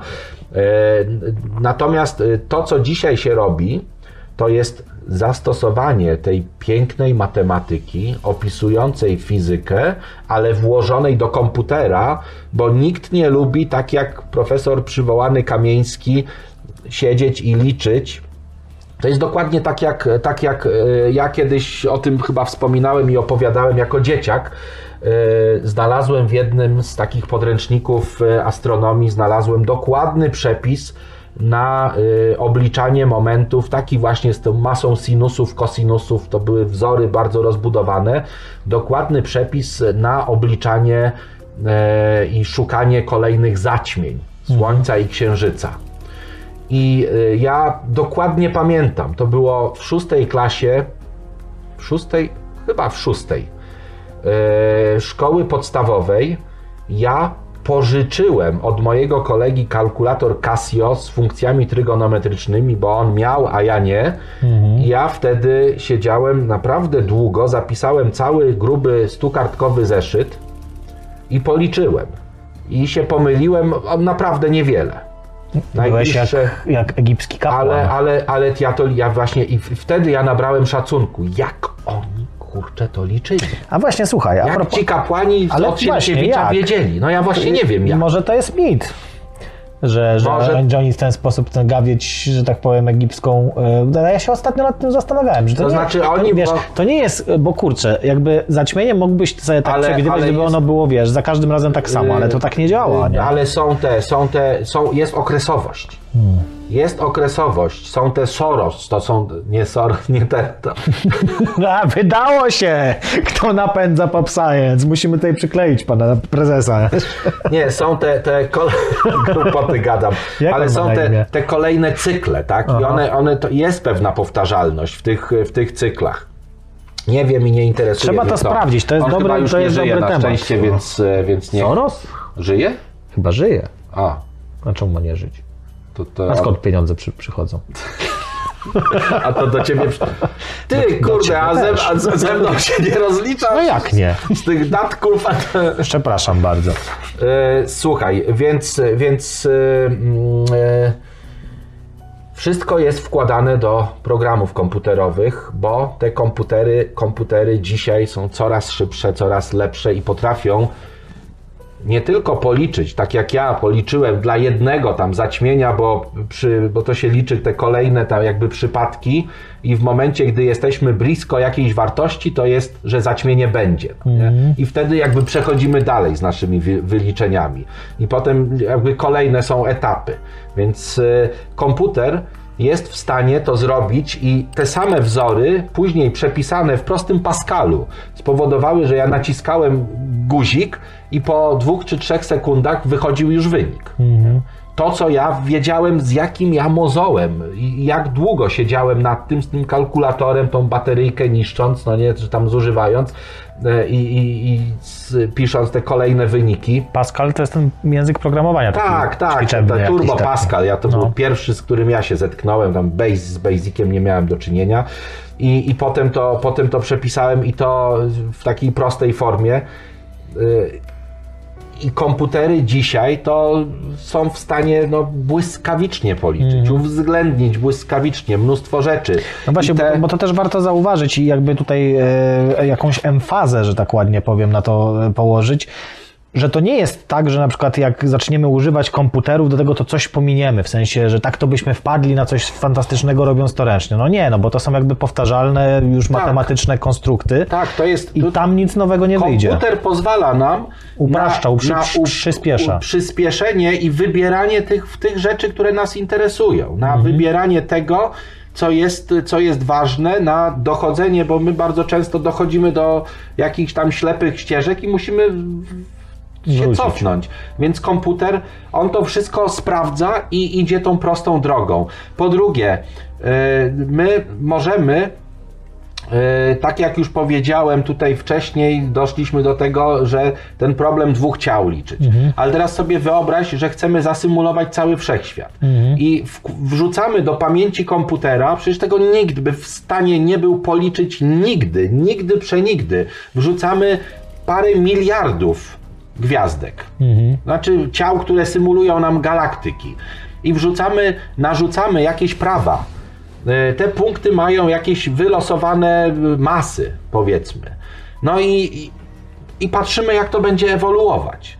I po prostu krok po kroku ten komputer to, to wszystko uwzględnia, liczy, gdzie są te najbliższe, czy one się bardziej przyciągają, jak to się wszystko zaczyna ruszać. I w ten sposób taką pierwszą dużą symulacją była tak zwana symulacja milenijna, gdzie wrzucono chyba tam, nie wiem, ileś miliardów tych punktów i po wielu miesiącach pracy komputera nagle y, te, te punkty ułożyły się w taką strukturę i ludzie zaczęli patrzeć, przecież to przypomina to, co obserwujemy. Czyli tak naprawdę fizyka działa. To, to, to nam y, y, pokazuje, że, że nasza matematyczna, matematycznie opisana rzeczywistość pokrywa się z tym, co obserwujemy we wszechświecie. I te komputero, komputery i te symulacje jakby dają nam odpowiedź. A od, od czasu tej milenijnej, ona milenijna, bo to było 20 lat temu, Tutaj metody się coraz więcej tych cząstek. No i komputery są przede wszystkim coraz szybsze. Tak. I, I dzisiaj potrafimy naprawdę dużo, dużo zasymulować. Dzisiaj potrafimy e, liczyć. No, i, I tutaj się skupiliśmy na, na no, głównie astronomii, trochę fizyce.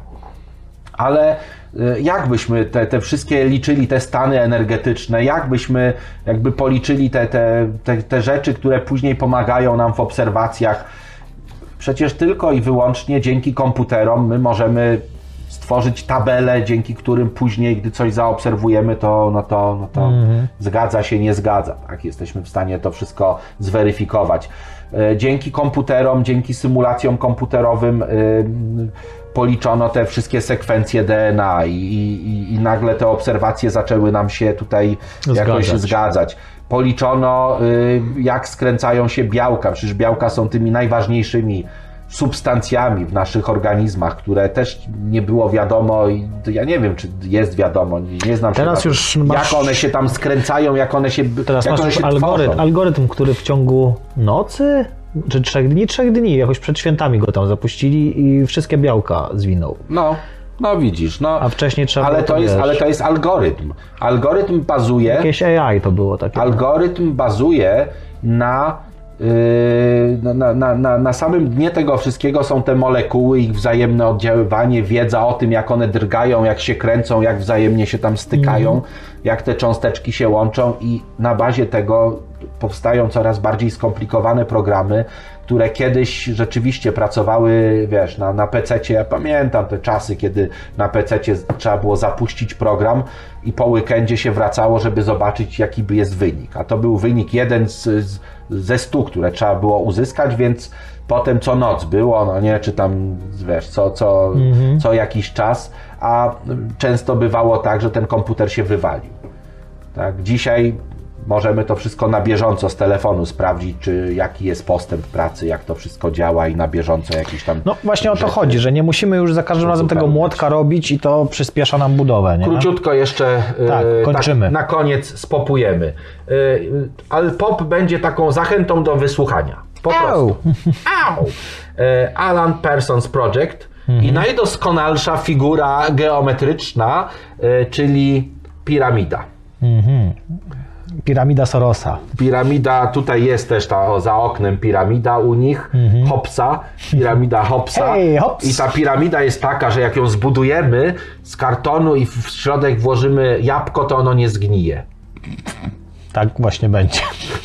Y, Alan Parsons Project Właśnie ocaliłeś te, jak to się nazywa, magazyny jabłek. Będą, będą budowane w Ty, a jakby ktoś to obejrzał i takie wielkie pira. Nie ma eksportu Te jabłek, jabłka leżą tu już dwie dekady. bo cóż, ale te jabłka tak. I żyletki, że się ostrzą. Gillette taką wielką fabrykę. Ale wiesz, że ja miałem taki, miałem taki, taki Tak, o- okres mówiłeś, i mówiłem tak. i ojciec dostał taką żyletkę rzekomo naostrzoną, się zaciął i mówi, Jezu, co tu się dzieje?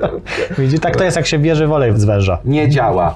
Y, y, Roger Waters Oczywiście nie mówimy o polityce, tylko o muzyce, doskonałej muzyce, bo Waters jest znakomitym artystą i tutaj o TTT, ta ta ta TTT. Tak, Taki alfabet Morse, który jest binarnym zapisem, a to jest też matematyka. Zobaczcie, w telekomunikacji mamy tyle matematyki, że y, tam te wszystkie modulacje, to wszystko to jest, op- to jest matematyczna operacja. Tak? Tu mamy satelitę. Tak. No, chodzi o Radio Chaos, jest świetną, świetną y, płytą, naprawdę znakomitą. I jeszcze na koniec, y, matematycznie, y, to tutaj jest y, coś takiego, że jest albedo 0,39. Tak. To jest prosty zapis matematyczny zdolności Odbijania. odbijania naszej planety, bo nasza planeta, tak jak wszystko, pochłania światło, ale część tego światła odbija, część promieniowania, no i y, 39%, tak, bo to jest taki, jeżeli byśmy pomnożyli przez 100, to byśmy w, normalnie w procentach Enceladus otrzymali. ma chyba 90 coś, nie? Vangelis, e, Vangelis e, niedawno, bo, bo w marcu e, w marcu była pod koniec marca rocznica e, urodzin Vangelisa, a w maju będzie niestety pierwsza, w maju 23 oczywiście, Tak. pierwsza rocznica śmierci mistrza, to jest jedna ze starszych jego płyt, a z takich matematycznych Struktor Bora, Linda Nagata. Mm.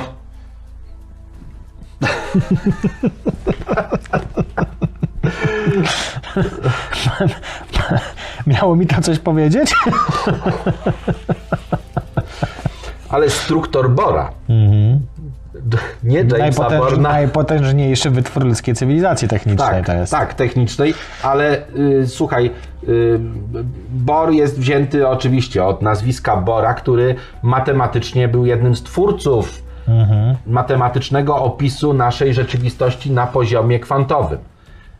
Struktor Bora to jest też ten, ten kwantowy jakby obiekt, też y, twór taki bardzo, bardzo wyrafinowany i też matematyczny.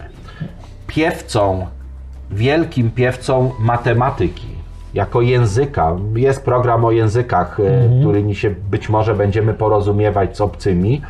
Piewcą tego była pani dr Arroway, bohaterka y, powieści Kontakt Karla Sagana i też filmu, tak, opartego na bazie tej książki. Ona jest tym ścisłym umysłem, to ona optowała i ona jakby mówiła, żeby tu nie wchodzić w jakąś metafizykę, w jakieś kwestie wiary, bo obcy do nas przesłali komunikat używając języka matematyki. Tego języka, który wydaje nam się być uniwersalnym językiem w kosmosie. I trochę jest. Chociaż kosmici uważają, że mowa wiatrów jest uniwersalnym językiem. Nieprawda, angielski. To tylko jeden kosmita. Mowa Tak uważał wiatru. i powiedz mi, jak skończył. Sam wiesz, jak skończył. Także tylko angielski, jakby w każdym filmie Tak jest. kosmici po angielsku. I e, tak, no, żeby Lema było trochę, chociaż no to głos Pana. E, głos Pana, gdzie głównymi bohaterami są matematycy, którzy próbują matematycznie rozkminić sygnał.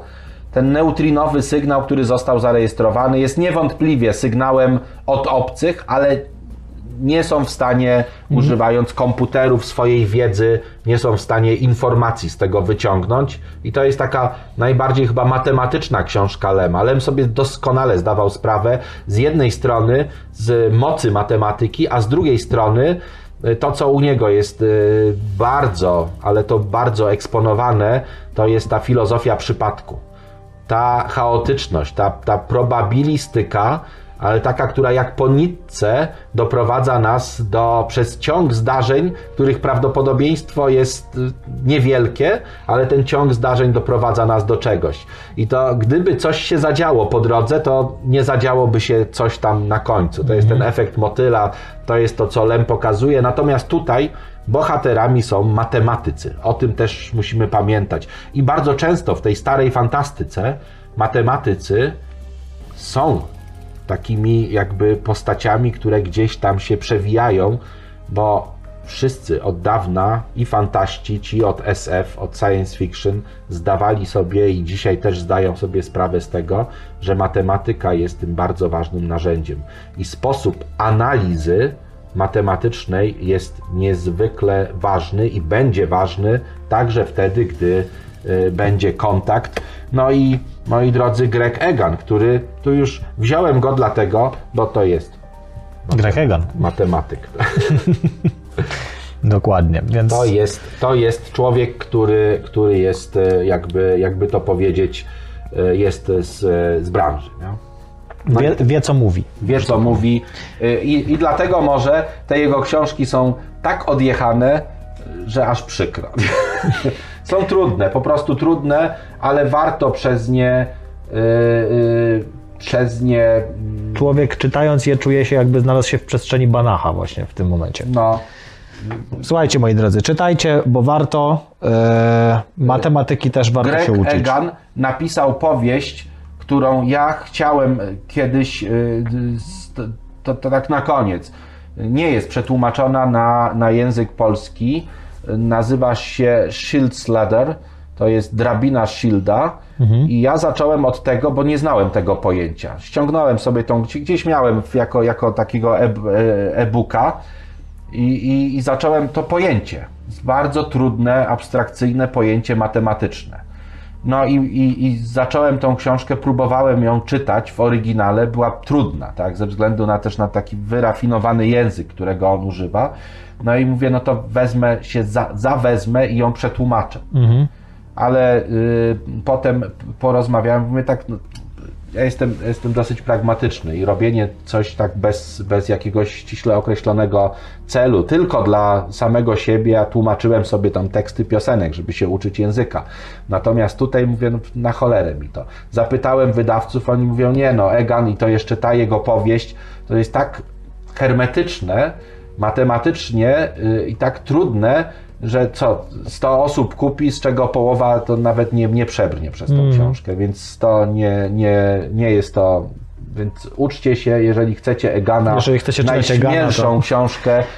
Kilka jest, kilka fajnych książek jest. Pani Miasto profesor, dlaczego mamy uczyć się tej matematyki? Po co nam to wszystko? Moje drogie dzieci, po to, abyście w przyszłości mogły przeczytać Tak, książkę. Diasporę. Diaspora Grega Egana ze Albo, zrozumieniem. albo na przykład y, miasto permutacji, gdzie Tak. permutacja jest czysto matematycznym Tak. pojęciem z rachunku prawdopodobieństwa. Dokładnie. I wszystko to będzie jasne w momencie, kiedy będziecie się uczyć matematyki. Uczcie się matematyki, y, bo matematyka jest bardzo ważna, bardzo potrzebna, Jest królową nauk. bo jest królową nauk dla matematyków, a dla fizyków i astronomów jest narzędziem i to jest dokładnie tak, jak y, byście byli hydraulikiem i poszli naprawiać kran, nie mając z tego Francuza czy jakiegoś innego kombinerek I paku. i paku, to tak samo jakbyście chcieli być astronomem albo fizykiem, a nie mielibyście wiedzy o rachunku różniczkowym, całkowym, macierzowym, o algebrze i tak dalej. Dlatego jak widzicie, że ktoś podważa Einsteina, nie ma tam ani jednego wzoru, tylko robi to na chłopski rozum, to jest duża doza prawdopodobieństwa, że, nie wie o że, czym że mówi. nie wie o czym mówi, tak. Słuchajcie, ale wy będziecie wiedzieć, ale my wiemy o czym mówimy, mówiąc, że kolejne spotkanie nasze w Pop Science będzie tego i tego dnia. Macie tutaj wyświetlone.